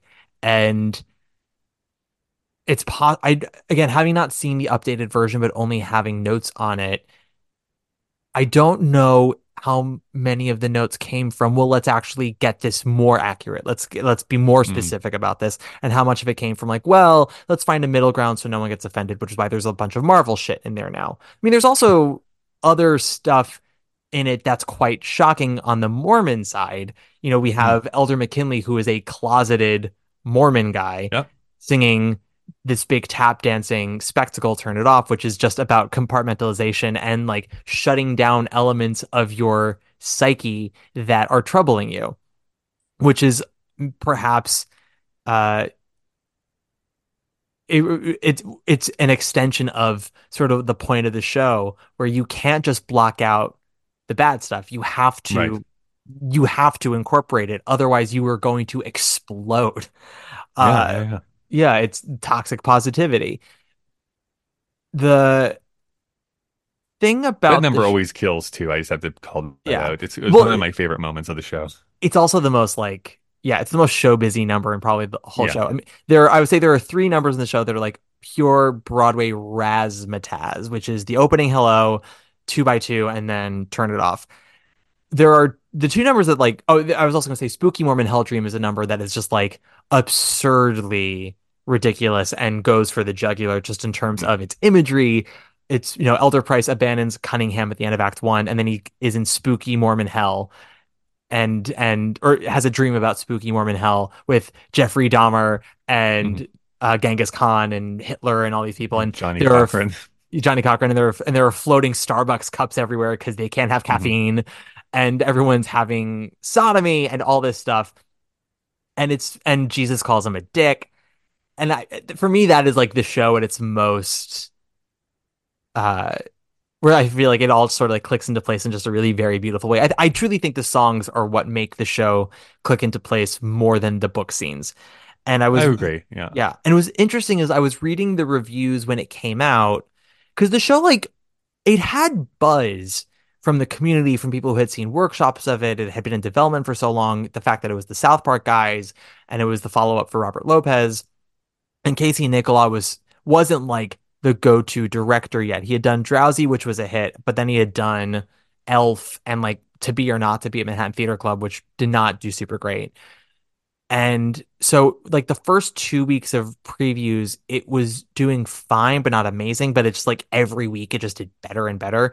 Mhm. And so when the reviews came out, everyone was like, "Oh, we'll see how this goes." And there were like two or three that just did not like the show at all. Thought it was offensive. Thought it was dumb. But everyone else was just like, "This is so special. It's so Broadway, but it's so uh it's so new. But what Brantley said in his review was like, I love this show. I think it's incredible. He goes, if there's one thing, it's like the score is a 10 out of 10, no skips, and it does everything you expect. He goes, the book is like a gentleman's eight. Uh, which is to say, like, it's well structured, a lot of amazing jokes. He goes, it's not as impenetrable as the score. And I think that's Yeah. fair, especially now, as you know, that the book is what's gotten the most updates post COVID. Yeah, it, I think that's the part that's the creakiest. I think on this rewatch for me is like, as soon as this any of those songs says like, yeah, this is working, this is working really really well. Um, basically because because of the performers, because of the talent behind the, the making of those songs. Um, does it? I can't remember. I know it got, won a lot, but did it win Best Book? It did. It- It did win. Okay. Yeah, I th- I can probably name you off the top of my head what it won. the two leads don't. They both lose to. they lost to um, Norbert Leo Butz. Yeah, that's right. Yeah, Which- which is, which is a I don't know. Uh, I like that show quite a bit. I will Mm-hmm. say, but uh, um, of Dirty Rotten Scoundrels. Yeah. No, it was uh, I don't know catch me, if you, that. catch me if you can. Or sorry, that's right. It was Catch Me If You Can. Never mind. I, I Yeah. I'm not You- the you take that back. Catch Me If You Can. Yeah. Uh, catch. So with Catch Me If You Can, the the headline with that category was that Aaron Tveit was not nominated, Mm. and Norbert Leo Butz was. No comment, but it was it was. No one really knew what was going to happen with that category because Norbert had won, I think, the drama desk, and Josh Gad had won the Outer Critics Circle, and then a lot of people thought Andrew Rannells might just sneak in and get it, but I think ultimately what happened is that they sort of split the vote and Yeah. Norbert won for a role that isn't totally a lead, but had the best song in his show. And then Rory O'Malley was considered not a lock, but like a very possible featured actor win. And then that went to John Larroquette for How to Succeed. And then Benanti was kind of considered the front runner of that category because she had won both the Drama Desk and the Outer Critics Circle. What was that for? Or- My Fair Lady, or was it? No, it was for Women on the Verge of a Nervous Women? Breakdown. Yeah, yeah, yeah. And ultimately, it just proved once again that it's really difficult to win a Tony when your show has closed if you're a musical. It's Sure. it happens, but very rarely because ultimately she lost to Nikki M. James as Nabulungi, who had not won a single quote unquote precursor, and I don't even think was nominated for any. But she did win in what was considered considered a major surprise. And I think that came from two things. One was that it was an acting win they could give Mormon, and she is the heart of that show and has the Oh, sure. most and has the most earnest song in that show. Like Sal Tlay Ka Siti isn't a real comedic number. There are moments where you chuckle, but it's mostly just a pure I want song. And I know that they teach the actresses who play Nabulungi to not think of it as a showstopper, but they tell them to think of it as an extension of part of your world. It is that Yeah. earnest of an I want song. Uh I remember And- watching that year. She does seem very surprised. Yeah, that she's it- winning that award. Yeah, I mean I mean, the same is true with like when Ruthie Ann Miles won a few years later. It's you know there was nothing leading up to it that made anyone go, "Oh, this is going to happen." It was considered a possibility in the same way that anything is a possibility. But I think of all the acting nominations that Mormon had, she was considered the least likely. So then for the other two categories to not win and for her to win was just like a total. Well, here's here's my question to you then. If Yeah. only one of those performances can win between the two, who do you think is giving the better performance? between Rannells and Gad. Yeah. My hot take is much as I like Josh Gad, I did not like him very much in the show. Hmm. I thought he was doing a little much. I think Oh, he, what he, yeah, I think what he's doing in Gutenberg with Rannells right now is great. I think he- they're an amazing team in that. I would have given it to Rannells, who had a very specific way of performing that role and was so locked into the tone of that show. Because something I've heard from people involved is like a a mediocre Elder Price will just totally fuck up the performance for the night. I was gonna say the same thing. It's like I think, um, again, I am I'm I'm a defender of Josh Gad normally, but like I think that show would have worked with a different Elder Cunningham. I don't know if it would have worked with a different Elder Price in its original form. I really do think Rannells set the tone Yeah. for what this show became. Yeah, and I, from what I understand, a lot of Cunningham since Gad have gone less extreme with the weirdness and Right. just sort of play him uber enthusiastic, optimistic. Because he, I mean, he says and does a lot of weird shit already. You don't need to put a hat on a hat. Yeah, um, yeah. w- yeah. Rannells, I mean, like just certain line readings are so fantastic. When his when Price spirals in Act Two and goes to the coffee bar and is just drinking like twelve cups of coffee, he's so good in that. The way he's at the end when they're like, "What the president says we're we're the furthest thing from Latter Day Mormons," and he goes, "No, you know what, guys, fuck him." It's just he Yeah. says it so well, and it's like a hint of camp, but it's still played very straight. It's like he would do so well in Urinetown, as, Sure. you know, as any of those characters. But yeah, no, because the thing about Book of Mormon is that like Price is probably the lead, the most lead of the show, but I would argue Yeah. Cunningham is the hero of the show. Mhm. So we don't ever really like Price. We follow him and we like watching him, but we and we're supposed to like be a little annoyed by Cunningham, but eventually we are to like Cunningham because he's the one that steps up and does the most work, and he's the one who leads purely. Uh, because even Price, while he tries to be nice and optimistic, he's ultimately coming from a place of ego, not narcissism. Narcissism is a genuine disorder that I don't think Price has, because he does listen to people, but which narcissists famously don't do.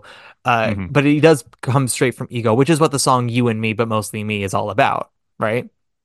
It's Yeah, and I think again, this ties back into the earnestness and possibly the surprising earnestness of this show by the end is that there is that reprisal of of of that you and Mhm. me, but mostly me, with him not saying but mostly me. It's it gives it to Cunningham to actually say that as the laugh line, Yeah. and it comes across as so sweet. It is very sweet. So what you you said uh Turn It Off is your favorite song in this show, yes? Um. Well, no, I'm a, I'm a basic bitch when it comes to this. I think I Believe is actually my favorite song. It's the one I Mhm. listen to the most. But I, I was looking through the score. I like the, the the kind of jostle for second position. Like we have Hello, yeah, Turn It Off, uh, Man Up, uh, and Baptize Me. I like those ones quite a bit. Yeah, Baptize Me is a song that I like, but I when I'm in a time crunch, I tend to skip it. But Sure. yeah, there are other ones that I like more. My favorite song, actually, before I go into my favorite song, we gotta take Oh. one more break.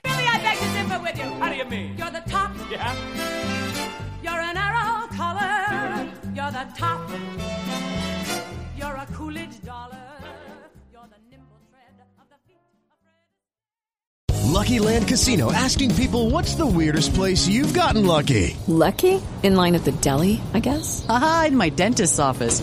More than once, actually. Do I have to say? Yes, you do. In the car before my kids' PTA meeting. Really? Yes. Excuse me, what's the weirdest place you've gotten lucky? I never win and tell. Well, there you have it. You can get lucky anywhere playing at LuckyLandSlots.com. Play for free right now. Are you feeling lucky? No purchase necessary. Void where prohibited by law. 18 plus. Terms and conditions apply. See website for details.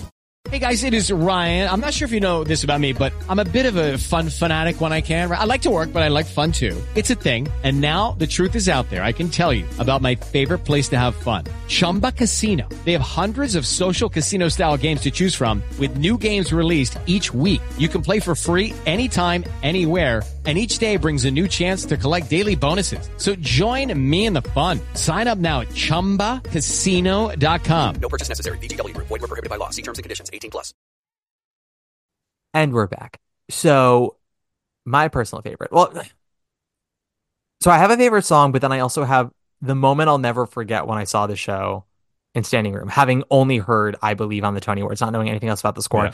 And I don't know if it's still this way, but at the time, there was no song list in the playbill Sure. because I think they wanted everything to be a surprise. Uh, the song I probably would consider my favorite would be honestly uh Joseph Smith American Moses if if only for I I I I think that the it's so musically versatile and fun and I will just I I have deep distinct memories of that number when I first saw it and the staging of it which is pays a lot of homage to Small House of Uncle Thomas and it just took me by surprise. I think of like, you know, standalone someone singing it outside you and me but mostly me is is a great song. The Mhm. thing that I want to say because this happens very rarely where a musical surprises me with what it's doing musically speaking. Every Right. now and then it catches me off guard and I get very excited. So the Act One finale Man Up is happening. And I'm watching and I'm enjoying it. And you know, the choreography is happening, the the backup dancers and all that.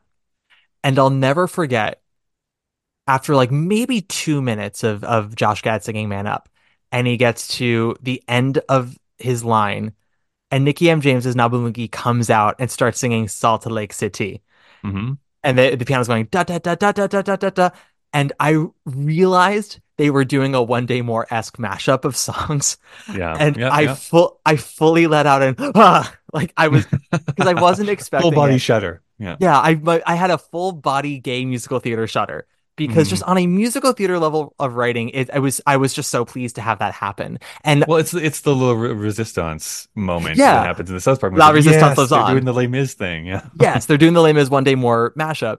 But I wasn't, ex- and and I would actually argue Man Up is a better version of that than La Resistance Lives On, which is an amazing song in general. But they do it so spectacularly in Book of Mormon, which I don't. I as we talk more about issues people have and we have and things we like that people don't like or whatever. I do want to say objectively say I think the score is just so very well written, and this moment is an example where like I I don't care who you are. They spend enough time on the song Man Up that you don't expect them to do this. You think Yeah, that this is going to yeah. be the finale because it's Cunningham with once Price has left and Nabulungi says to Cunningham like I've convinced the village to listen to you guys. And Cunningham's like, well, Price has left and he's the leader. And she goes, well, what about you? And you can do it. Everyone's waiting. And he has that like, you know, fork in the road situation and he chooses I'm gonna man up. And so you think the whole number is just gonna be great. It's Cunningham taking the reins, and then she comes back on to sing Salt Lake City, and y'all go, oh shit. Oh shit! Yeah. It's gonna it's gonna pile up now because then Price Yeah. comes on and starts singing his Orlando bit, and then they start adding Hasa Diga Eebowai and turn it off, and I'm like, I'm so fucking pumped. I was I was so happy. I was I was I'm so, so God. erect right now, sitting in this seat. I, I don't know what it is. I girl, Um, I was I I was as my I was as erect as I was standing in that standing room. It was it was wonderful. It doesn't happen very often. Even shows that I love. I Um, have I, I, I will. I do have to say, I'll, I'll be this voice on here where I find both All American Prophet and um, Joseph Smith American Moses Mhm. thrilling to watch, but I Mhm. actually don't really like listening to them on the album. Oh, uh, as fascinating. standalone songs. But I think they work totally visually when I'm seeing Yeah. the theater or when I was watching Yeah. the bootleg. I'm like, yeah, this is great. And I try and listen to them on the album. like, yeah, I don't, I don't want to listen to this. It might be I'm I am influenced by my memory of Joseph Smith American Moses, so I'm always picturing it when I'm listening to it, which is why I Mhm. can I get through it. All American Prophet, I hear you. It's a long song. And I'm I'm mostly just waiting for the chorus every time. Uh because that chorus is so good. Have you heard of the All American Prophet? Yeah, that's great.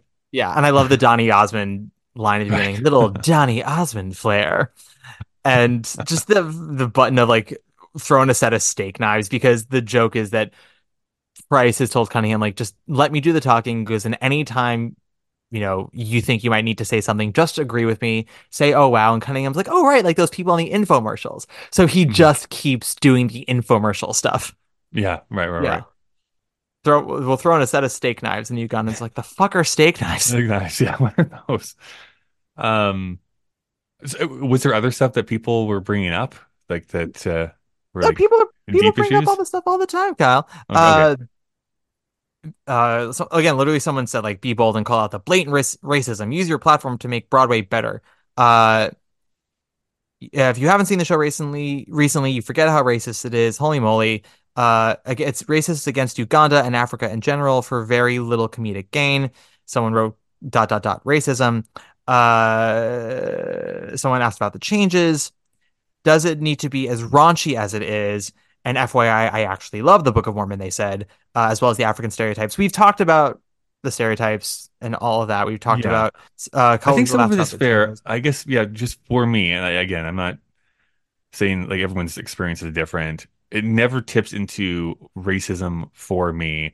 And I, I might be colored a little bit. So one of my challenge, I do challenges for myself every year of Mhm. like certain entertainment properties. And this year I've decided I wanted to watch every single um Looney Tunes slash Merry Melodies short, which is like over a thousand of them. This is such a dumb thing I decided to do. Anyways, I'm still in the early 1930s, and oh boy, if we're going to talk about racism happening, those shorts are racist. Oh, And yeah. it's like I cannot believe that this is is happening. Um, so again, I'm watching Book of Mormon right after seeing some of those things. It's like, yes, they're like they're de definitely like uh, tre uh, treading in tropes and stuff here, but I don't think anytime the joke is like, aren't these people stupid and aren't they dumb? Um, it's always shown to be the the two Mormons to be on the short end of that stick. Yeah, it's it's hard for me to determine when people say something is racist, sexist, homophobic. Like as we as we've been saying with this series, you know, we I've called it problematic with the question mark on mm-hmm. purpose because people use that word a incorrectly, but also use it as a blanket term of just anything that makes them uncomfortable, anything that doesn't prop up a subject of of the world you know, if it does anything that isn't purely optimistic, like that is problematic. To which I'm like, first of all, human beings are messy. Every single person on this earth, I don't care who you are, we all fuck up and we all do things that hurt other people. It's also interesting to me how many people who, you know, send this stuff to me and say things are problematic to me where I'm like, you're kind of a dick yourself. Like you've been awful to me in the past. But I I we're not going into that kind of stuff. But Well, I You know- yeah, I, I the, you you brought up like the raunchiness of it as well. yeah. I get yeah, that I can kind of see too. Uh, I don't really swear all that much a lot in my in my personal life. Mhm. The occasional pepper rain I'll do for sure. But um this gets close to being like okay, like we're almost overdoing it in some of those Yeah. in some of those songs. Um but have you seen the movie Dicks yet? I, I have. Okay. So that's a movie where I think it does cross the line. It's like, okay, now you're just like swearing for the sake of swearing. It doesn't actually feel like you're actually using this for a joke or anything anymore. It's like we're just trying to fit in as many swear words into a sentence. Uh, Yeah. that's how I felt by the halfway or after the halfway point. Like, okay, like let's get back to like the actual communist working. Yeah. Um, and so there are points in this show where it's like, okay, we are really we're going for it. We're being provocative and we're pushing buttons for sure. Um, but uh, again, this is just a personal taste. I don't think it ever fully crosses that line for me. Uh, it it always stays into that kind of like funny aspect. I mean, honestly, for me, curse words themselves are not terribly funny. And I have a decent vocabulary, but I Yeah. will absolutely speak nastily as often as I can because that's just where my brain goes. I'm a troubled man, Kyle. but for me, like I find South Park at its funniest when it is on Comedy Central or Hulu and it's being bleeped. I find Sure. bleeps Yeah. funnier than the word itself.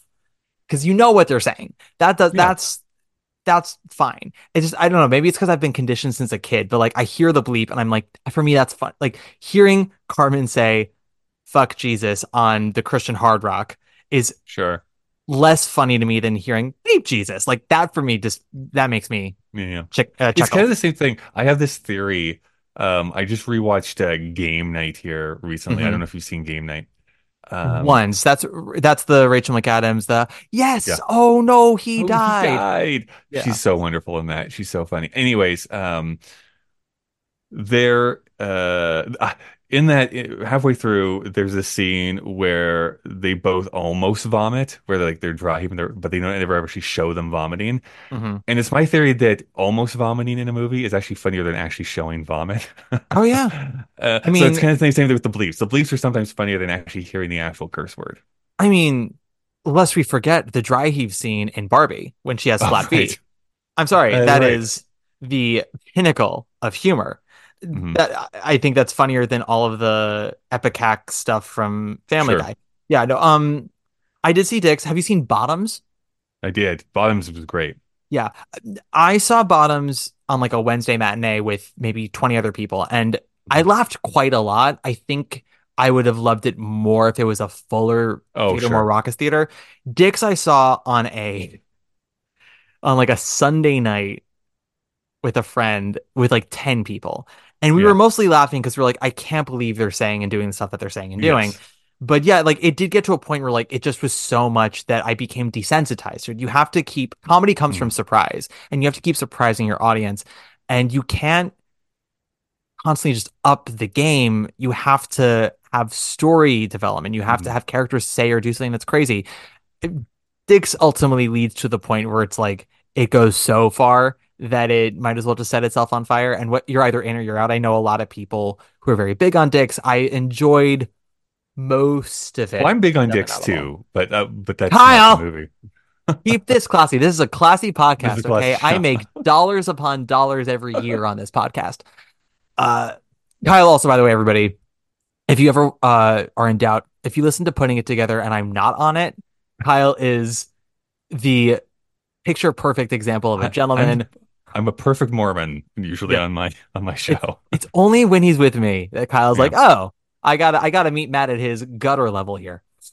Uh, yeah, no, but but, I, right. I, feel- I, I think I think you're either in or out for dicks, and ultimately I was kind of out of it, uh, unfortunately. but And we then- were we we were in on bottoms, so I I, guess that's listen, dicks and bottoms. There we go. That's all you got to say. bottoms is the tip top. Yeah. Bada bing, bada boom. What was, there was- what was somebody else said? Uh, the raunchiness, which we just discussed. Uh, Rannells, we mentioned that. Uh, oh, okay. Uh, two things. One was when your show, someone wrote, if your show runs so long, you either need to update the book or it's time to close. I mean, Mhm. for something like Mormon, that is kind of true. I was told that Parker and Stone openly said, if we need to rewrite the whole book, we'll rewrite the whole book. We don't care. Well, yeah, But- this is this is actually an interesting conversation because I, I think I'm actually agree a lot with what uh, this person has wrote. I think there comes a time where it's like I get that it's hard to turn down money and it's still Mhm. driving sales. I get it. But I also wonder, it's like, well, what would this look like as a revival? Like, what would you do differently inside this show? That would be an interesting thing to like settle it for five years and come back with something new. Or I know even even though I think Josh Gad and others have said that um, it probably will never happen, uh, which is like a movie version of Mhm. of Book of Mormon, basically because of this people's views of this subject uh, material has just vastly changed in the um, gosh 13 14 years Mhm. since it since it premiered so but i think like a reimagining of what this could be would be more interesting than just doing the same thing with minor changes See, I think that's that's interesting for two reasons. One is I don't think this show will ever get revived. So Hmm. once it closes on Broadway, I feel like that's it. If they ever make a movie of it, I think they need to make it a cartoon. Just like go even further Yeah. down that road of ridiculous. I feel the same way about Spelling Bee. Spelling Bee needs to be adapted by the Bob's Burgers team and just oh made that'd it- be great yeah, I yeah, made into a movie like that. The other thing though is, as you said, like it's hard to walk away from money if a show is still selling. The show is still selling, even with the controversies and coming back from COVID. And like it took a minute to rile back up, but like it's still selling well. It's not always doing a million dollars every week, but like their overhead has gotten a lot lower over the years, which is not always the case. That usually goes up. But I mean, like the one of the things when the show opened and was such a huge hit, they got offers from other theaters to transfer. They're like, you are hmm. in, you know, a theater that has fewer than 1,100 seats. Come into like the Broadway or the mid or the marquee, and you know, you have 500, 600 more seats, and you can sell them for a lot of money, and you can make millions and millions and millions. And they're like, we would prefer it to be in a smaller theater. Is And it the Eugene O'Neill is that what they're in yeah, that's where they're at. And like have Yeah. it be a hard ticket for as long as it can get. And also like that intimacy helps with the show. I, I think this wouldn't actually well no i'm gonna i'm gonna stick to my guns i don't think this would work as well in a huge broadway house i think you do need that slight like intimacy to this show to to fully make it work Yeah. and uh the other thing i read that was interesting is that they initially were going to do this off broadway but decided against it and just jumped into a broadway theater mostly because scott rudin made it available for them Mhm. um, but I'm actually very curious how the show would have gone had it been an off Broadway and then transferred. Whether Yeah. it would have worked better or worse, I like I don't know. I, I mean, I'm sure it would have worked fine. I don't know what theater they would have gone into, is the thing. Off Broadway just doesn't get a lot of attention unless it's a subscriber house like the public or roundabout Yeah. or something like that. You know, this would have had to have been like a little shop situation where they just went into a sizable off Broadway theater and and put it up there. Yeah, no, I I know they wanted it to go to off Broadway, and then ultimately Rudin was like, no, we're going straight to Broadway with this one. But the question I have though is, you know, it's still selling, it's doing well. With all the controversies and it's still selling well, the the question then is is why? Clearly there's something that's Yeah. still connecting to people because if it truly has aged in such a way where so many people get are so violently angry about it, you would imagine that other people wouldn't be so opposed or so diametrically opposed to the other side of it. You know, Mhm. uh, I have friends who still work on the show and they've had people come up to them at the stage door who had never seen the show and they were like, that was one of the best things I've ever seen. It still, it converts a lot of straight men who don't like musicals into kind of liking musicals. And, you know, clearly there's something there. And I think to deny that is its own sort of obtuseness. You know, eh, for all the people who say, well, this show is racist, it needs to be canceled, it's like, okay, well, you can't then just say the people who like it are racist themselves. There's there's got to be more to it than that. If you're and if you were willingly ignoring that, then honestly, that makes me think more highly of the show than of you. Not you, Mhm. Kyle, but yes, you, Kyle, as well. I, I Yeah, don't think very highly of you. specifically. Yeah. I think it's I think part of it is a success. I think it's one of those weird things that once something hits to be successful, it becomes a bit of a target in and of itself. Um, I'm going to make another movie analogy here, but it's my feelings towards like Green Book, which is not a great movie, but that movie would be so forgotten had it not won Best Picture. Like no Yeah. one would talk about that movie. No one, there would be no controversy about it because no one would remember it. Um, but uh, now this was much more successful than than that movie, but I I do think that had this, you know, not won nine Tony Awards, had it not done all this other stuff, I just don't think it would be as vindictive, I guess, against it. It, it I think it's partly because of the popularity that people kind of come for it. Um, not because they don't feel that way for real, but I just don't think it would open itself up to quite as much criticism. Oh, for sure. Well, it's it's people love to be the ones who discover things, who are championing the underdogs. When something reaches a level of success that it's considered mainstream, it has it immediately has a target on its back, right? We saw this with Right. Barbie. We see this with Hamilton. It happened with Dear Evan Hansen, like clockwork. And that's not to say that these things are above criticism or that some of the criticism isn't valid. It's just very fascinating to see how this trend happens time and again. And it could just be that once something reaches a certain number of people, you know, once it once it expands past like a small pool of supporters and goes to the outreaches of different mind frames, you just naturally get pushback just from ex- exposing yourself to more and more people not exposing yourself, but exposing your art. Uh, but yeah, I don't know. I don't know. I think the show was always going to be a letdown to people once it became an impossible ticket and won the nine Tonys and became sort of like the saving grace of musical comedy. Because then people will go in and be like, eh, not that great. Like my own grandmother saw it right after uh, it Right. opened, or like a year into the run, and she wasn't offended. She just thought it wasn't anything special. Yeah. Well, Then that's again- the weird thing too is like even though I'm a big fan of like the actual music and stuff of it, Yeah. I've been speaking very highly of a show that I would probably rate, I don't know, a seven or an eight out of ten. Like it's not like this is one of my all-time favorite shows either. Yeah, I th- I would probably give it a an, a solid eight, maybe a gentleman's eight point five on a good day. But mm. you know, I mean, I think this is one of the better best musical winners the last twenty years. I don't know if I would put it in the top five. I w- uh, Oh well, no, I I definitely wouldn't, but Well, uh, well, the last 20 years of the best musical winners, starting like from Hairspray onwards, I'm trying to think of what I would put in the top five best musical winners. I well, not uh, the last 20 years, I actually might because there are a lot of best musical winners I'm not obsessed with. But I have Fun Home, I have Hamilton, probably would Kimberly. put Kimberly. Kimberly, I'd put up there. Strange Loop, I would probably put up there. Although I found the Broadway production weaker than the playwright's version, but the playwright's version was just so great. Uh, and then I guess hey, and then I guess Hairspray would that be five? Yeah, that'd be five. Uh, Yeah. Jersey Boys would be a contender for that as well. Um, yeah, yeah. Hadestown ish. Right. Hadestown ish. Yeah, so I guess it w- I don't think it would crack my top five, but it would definitely be in the top 10 of the last 20 years. Sure. Yeah. Yeah, I think that's fair. Yeah. But then you expanded to the last 30 years and you're like, well, is it in the top 10? I don't know. Mhm. Last 40 years.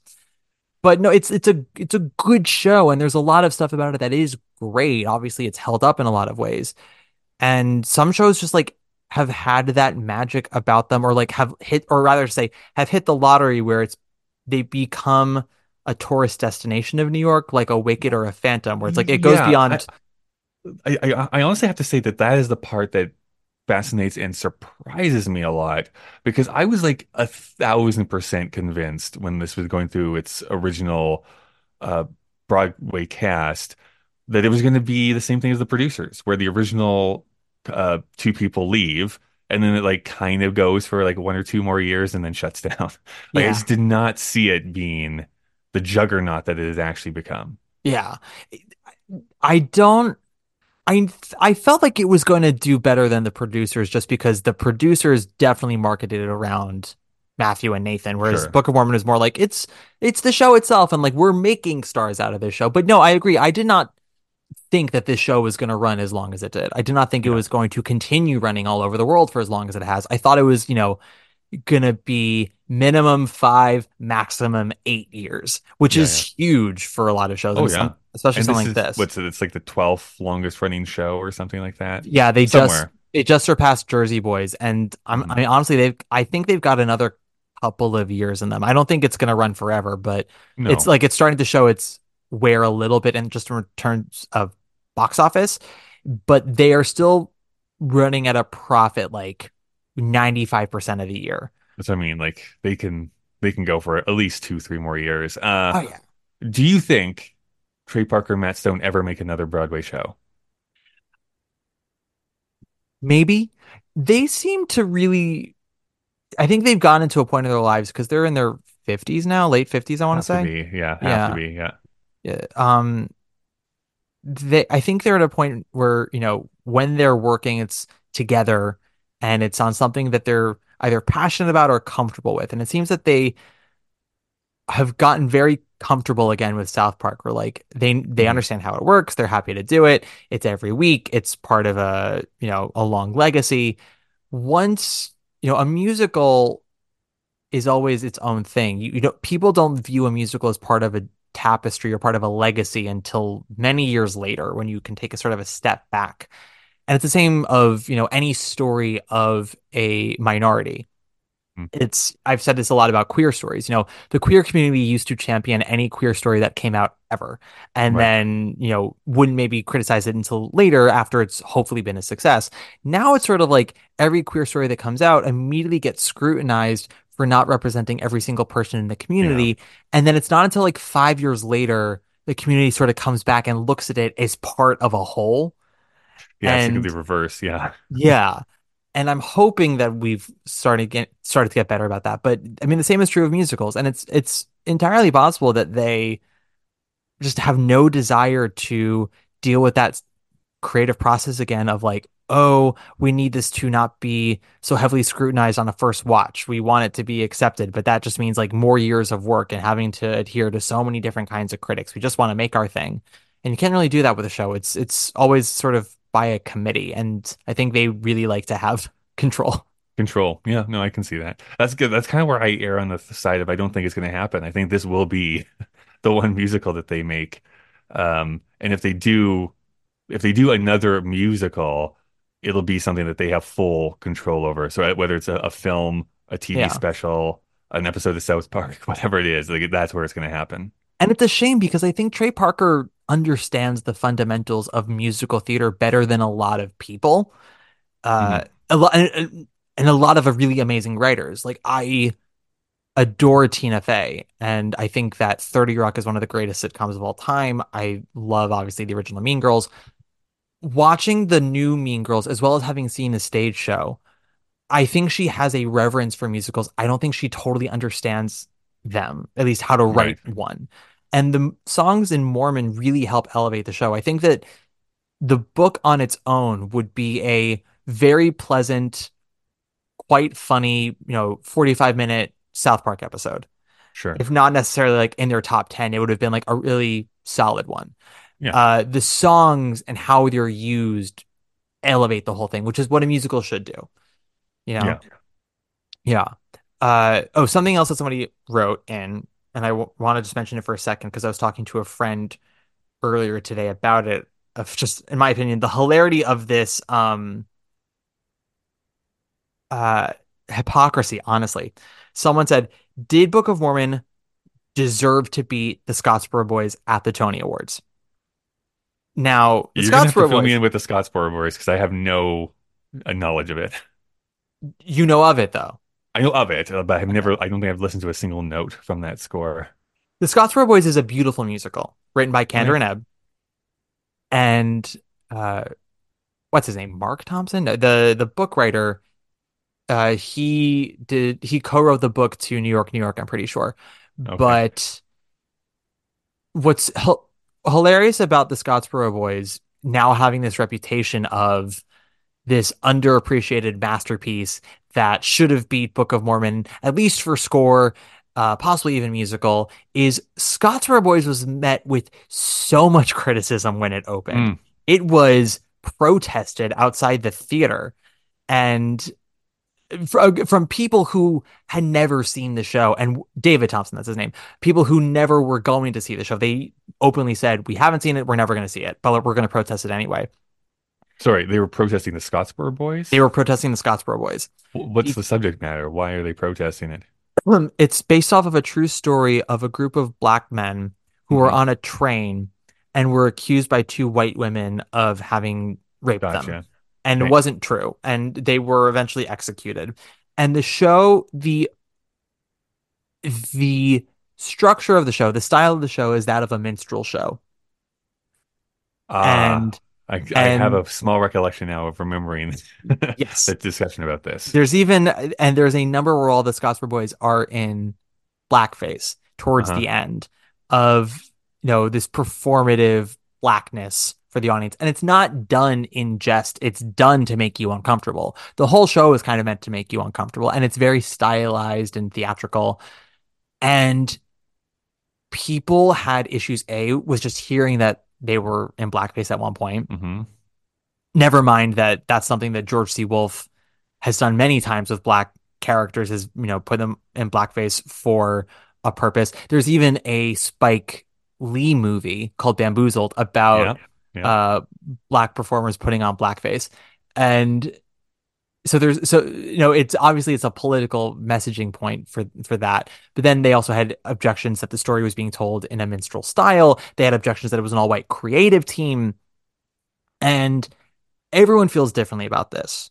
My viewpoint with any story movie show tv show book is you know i want it to be good and i want it to be able to reach across the aisle to people who it's not necessarily about. So I've been very transparent about the play's significant other. I do mm-hmm. think it's a good play, but like I'm not going to actually go out and argue its merits because it hits so close to home. I really have no objectivity about it. Sure. But also, like, I want queer stories that don't have to be written by queer people. I just want them to reach more than just my niche. That's how you make change, and that's how you start discussions. And it's actually ironic to me that in the last 15 years, the stories of queer people actually don't I'm going to save that for the inheritance episode. That's the point I want to make about the inheritance episode for that for that problematicness. But with Scottsboro Boys, that was that was the controversy. And Book of Mormon comes out and gets all this praise for not only being transgressive, but also being funny and entertaining and having a message and and getting conversations going and sweeps the Tonys. Scottsboro Boys win nothing. They'd already closed by that point. They lasted like a month. And then years later, the Scottsboro Boys gets this reputation of being this harrowing musical and heartbreaking and like, oh my God, the the places it goes and like if you're gonna be a white writer doing a show that's not about white people, like this is the way to do it. Like really, Right, you know, use your use your privilege for good. And I'm like, where was this discussion when Well, it came where were out? you? Yeah. Yeah, it took, but it took that time. But in the same way, it took that time for people to sort of step back and have issues with Book of Mormon. Uh, it's- it's just very fascinating to me that that narrative now trails the Book of Mormon with its Tony Award wins, where people go, "Well, did it really deserve to beat Scottsboro Boys?" I was like, no one thought Scottsboro Boys was worth mentioning at the time. Right. I, yeah. I saw it, I loved it, I thought it was so wonderful, and I thought they at least deserved choreography, if not, you know, staging, uh, or, uh, direction. But there was no beating Mormon for direction, and there was no beating anything goes for choreography that year. But whatever. but no, it's it's it's just so fascinating to me how time works that way. You know? Yeah, it's yeah. I mean, we're we're in a world here where Merrily We Roll Along is making over a million dollars a week, and I never Mhm. thought that would ever happen in my life. consist yeah consistently over a million and sometimes over two Yeah. it's and people saying that like well now merrily works still haven't seen this production i need to see it so we can talk about it Mhm. but i i i just want to shout from the rooftops merrily doesn't work and it will never work i'm sure i'm going to see this production and go this is the best it has worked Yeah, I yes. I'm I mean, I've not actually seen this production either. I've seen the London production that it was a transfer of basically.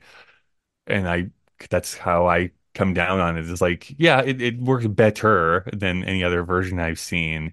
Uh, but the fundamental flaws are still there. Songs Yeah. rip, they're great, but I mean the, Yeah. the book is kind of a mess. Yeah, the, the songs have always ripped. They will always rip. And it's always unfair to any actress playing Beth to have to come out at the end of Act One and I sell know. one of the biggest songs of the show for a character we've never seen. Never met yet. Yep. And she has to like carry all the weight of Act One in that, uh, sorry, all that weight of Act Two in that Act One song. And it's an impossible task. And I feel sorry for any actress who has to play Beth. You uh, are given an impossible task, my dear. That's right. Um, yeah. Is there anything else we haven't really covered? I mean, I feel like there's so much we could cover and haven't, but also so many things that you know people don't want to hear or don't care about. I don't know. I feel like there is there anything you want to Like, mention? I think we've hit everything that I wanted to bring up as far as like some of the major controversies, the casting. Um, yeah, it, just the. I, I do think that this is such a unique musical in that it um continually goes against my expectations because I was Mhm. like when I heard this being announced, like this is probably going to be really funny. I was pretty confident on that, but it's like I don't think Broadway audiences are going to like this, and then they really loved it. And it's like, okay, it's been nominated for some Tonys, but it's not going to win them, and then it wins them. It's like, okay, Yeah. well, it's probably going to run for a couple of years and then close, and then it doesn't. And so it's like I don't know, like I just don't know where I'm at with this show anymore because every time I think is like, okay, well, this is the end of the road for it. It kind of gets like a second wind or like it has way more success than I think it was going to. So I think that means it's not just a flash in the pan. There's something that does bring people back to see this. It encourages people to see it again and again and encourages new people to come in and see it. And I'm wondering if it's just like a, a, a one of those halo effects. It's the show that brings people into Broadway and makes Mhm. them go and see other stuff. Um, I, I, there's no way for me to quantify that, but I'm wondering if that is true uh, for a lot of people.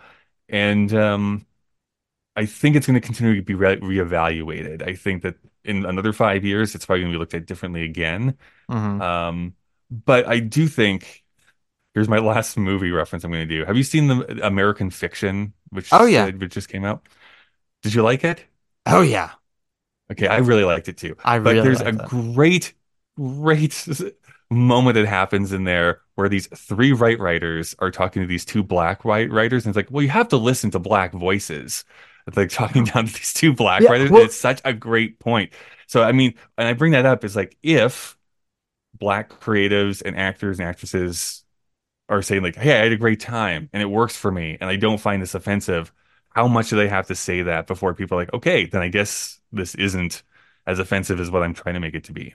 yeah. Well, I think that's the thing is people want to listen to the voices that line up with their way of thinking because there Sure. are black voices who say, "No, I see what Book of Mormon is doing, and I think they do it brilliantly," and then there are black voices that go, "Absolutely not," and then there are Sure. white voices who who are the same, and it's why it's always a conversation. It's never a verdict, and Yeah.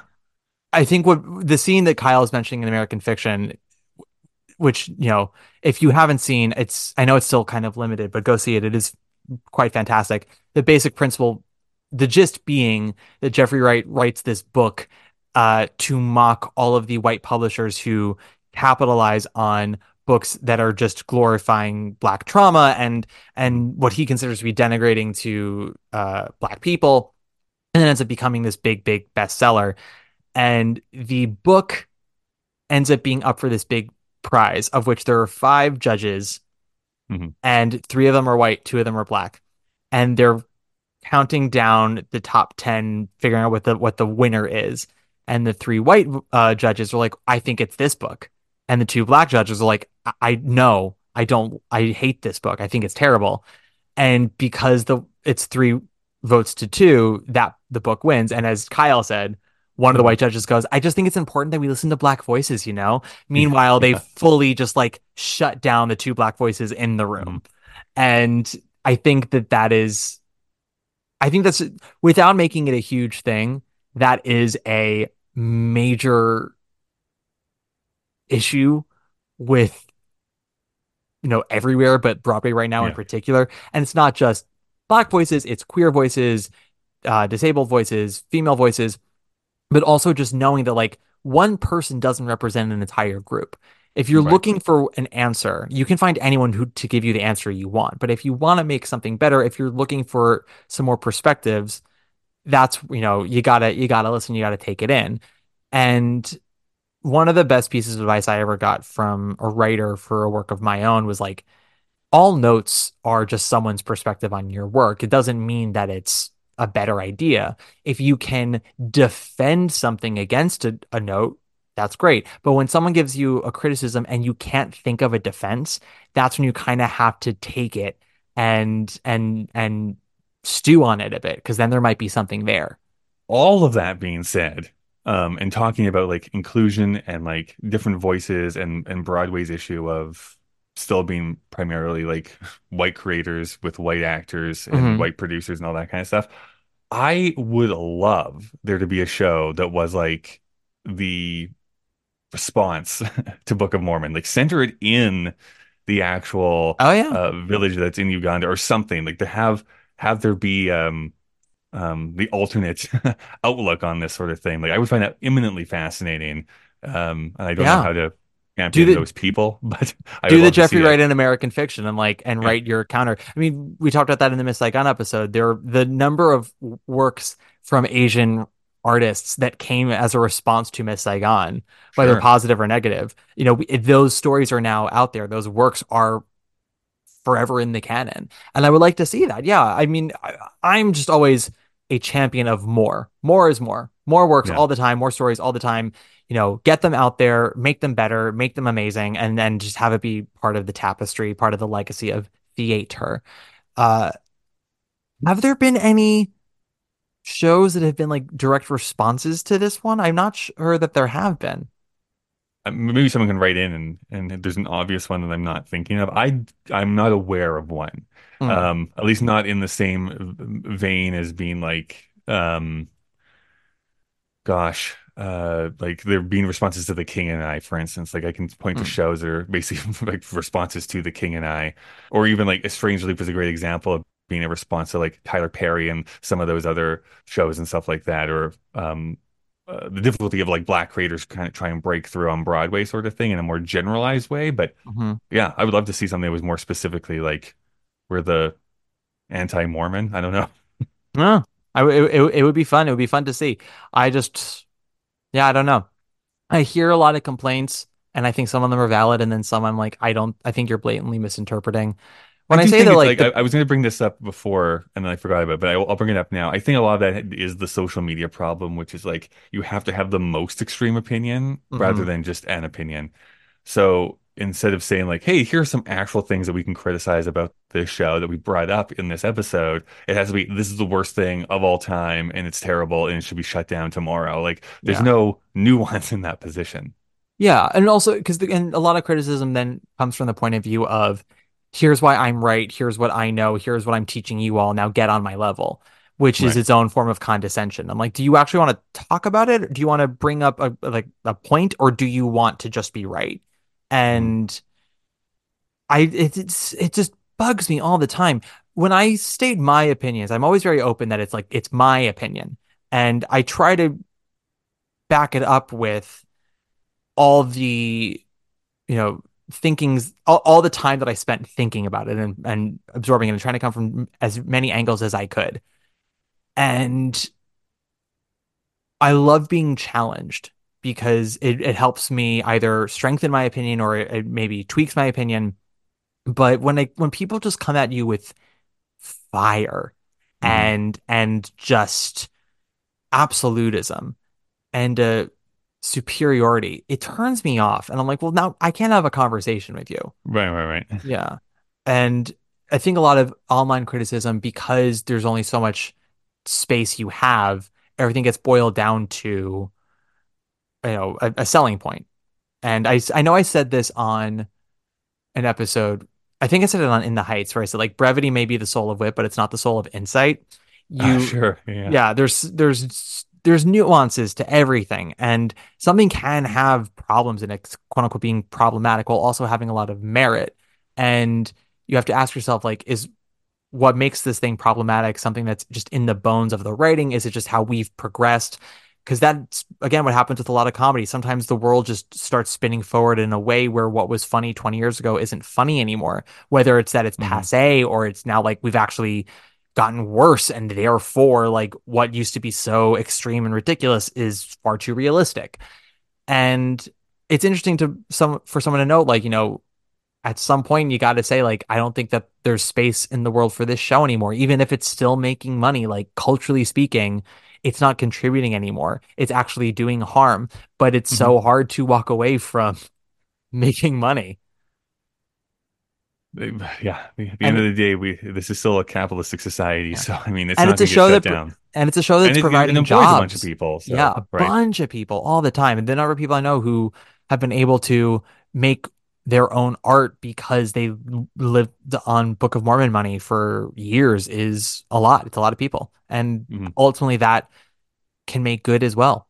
But you know you don't know the impact until you step back sometime later and see it all. It's why so many movies are told from flashback perspectives. Don't you don't you agree?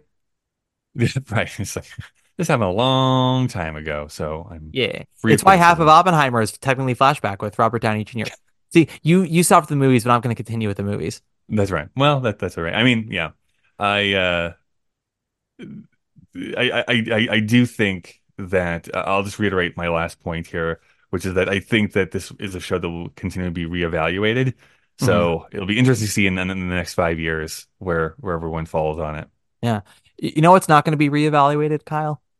This podcast. It's just it's okay. gonna- Well, pe- people are going to get all they want from it in the moment and then forget about it forever. And I will be in the dustbin of theatrical history in shortly. Kyle, this has been lovely. Where can people find you if you want them to find you? Um, well, honestly, the probably the best way you can find uh, at Sondheim podcast um, on Instagram and or Twitter. I still call it Twitter, and then I'm uh, at the Kyle Marshall. I'm pretty much every social media platform. Um, and it depends on uh, how uh, depressed I am on whether I'm posting anything. So, but that's where you'll find me if you want to Sure. find me. If you want to find me, I'm at Matt Koplik on Instagram, usual spelling. Uh, if you like the podcast, you can give us a nice five star rating or review. Haven't gotten any since the Miss Saigon one, but to be fair, I only recorded that about a week or so ago. So there's still time for y'all to write in some reviews. You can also listen to Kyle's podcast, Putting It Together. It's a great podcast, very insightful. You're still heavily in Into the Woods land. Correct. Yeah. Uh, we are finishing up Act One here in like the next couple weeks. Yes, yes, yes, yes. Was this the week we're recording? Was this week Stay With Me or was that last week? Yes, this week Okay. stay with me. Fantastic. If you're wondering where I am in, in the Into the Woods series, y'all, don't fret. I know I'm coming. You're coming I- up. It's just like, yeah, there's like three, four more episodes I think I have to record before Yeah. I send out the invites. I'm I'm I'm very pumped for the song that I'll be doing with Kyle. The problem Mm-hmm. is, I, this is where I didn't think, because Into the Woods famously has a million songs, A million of them. a million of them. You Some asked for this 30. song like probably four or five months ago. I'm like, well, I'll have fun in eight months when I get to it. Literally, I Kyle said, "Okay, Into the Woods. What do you want?" I said, "I mean, ultimately, if no one's picked it, I would like this one." He goes, "You're aware that's like towards the end of the show, and I have a million episodes to do."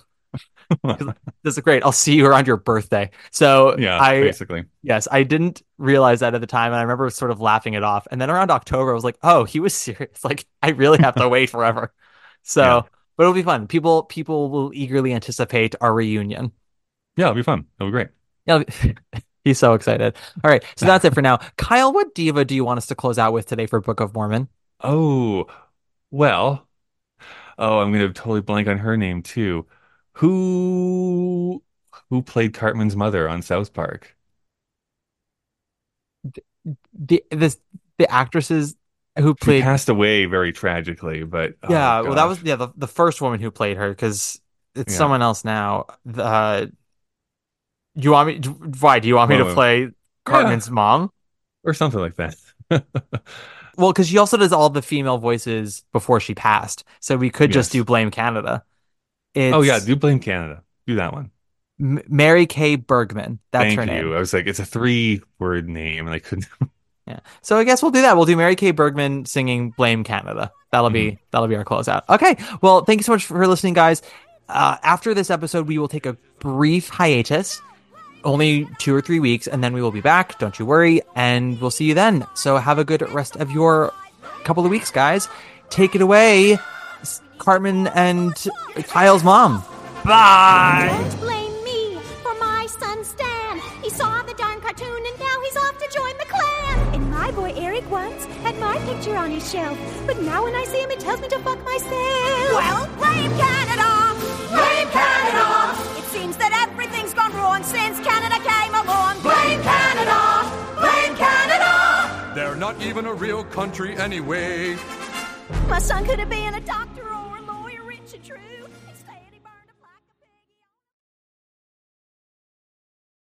Hey, it's Leslie Odom Jr. here on the Broadway Podcast Network to tell you about the Rise Theater Directory, a program of Maestra Music. Rise is a national online resource designed to connect and empower backstage and administrative and creative theater professionals from underrepresented backgrounds. If you work or aspire to work in the theater community, this can help you find your next project. And if you hire theater professionals, search the Rise Theater Directory to find your next team. Create your profile now and get more information by visiting risetheatre.org. That's theater with an R E R I S E T H E A T R E dot org because only together we rise. It is Ryan here, and I have a question for you. What do you do when you win? Like, are you a fist pumper? A woohooer, a hand clapper, a high fiver. I kind of like the high five, but if you want to hone in on those winning moves, check out Chumba Casino. At ChumbaCasino.com, choose from hundreds of social casino style games for your chance to redeem serious cash prizes. There are new game releases weekly, plus free daily bonuses. So don't wait. Start having the most fun ever at ChumbaCasino.com. No purchase necessary. Group. Void were prohibited by law. See terms and conditions. 18 plus.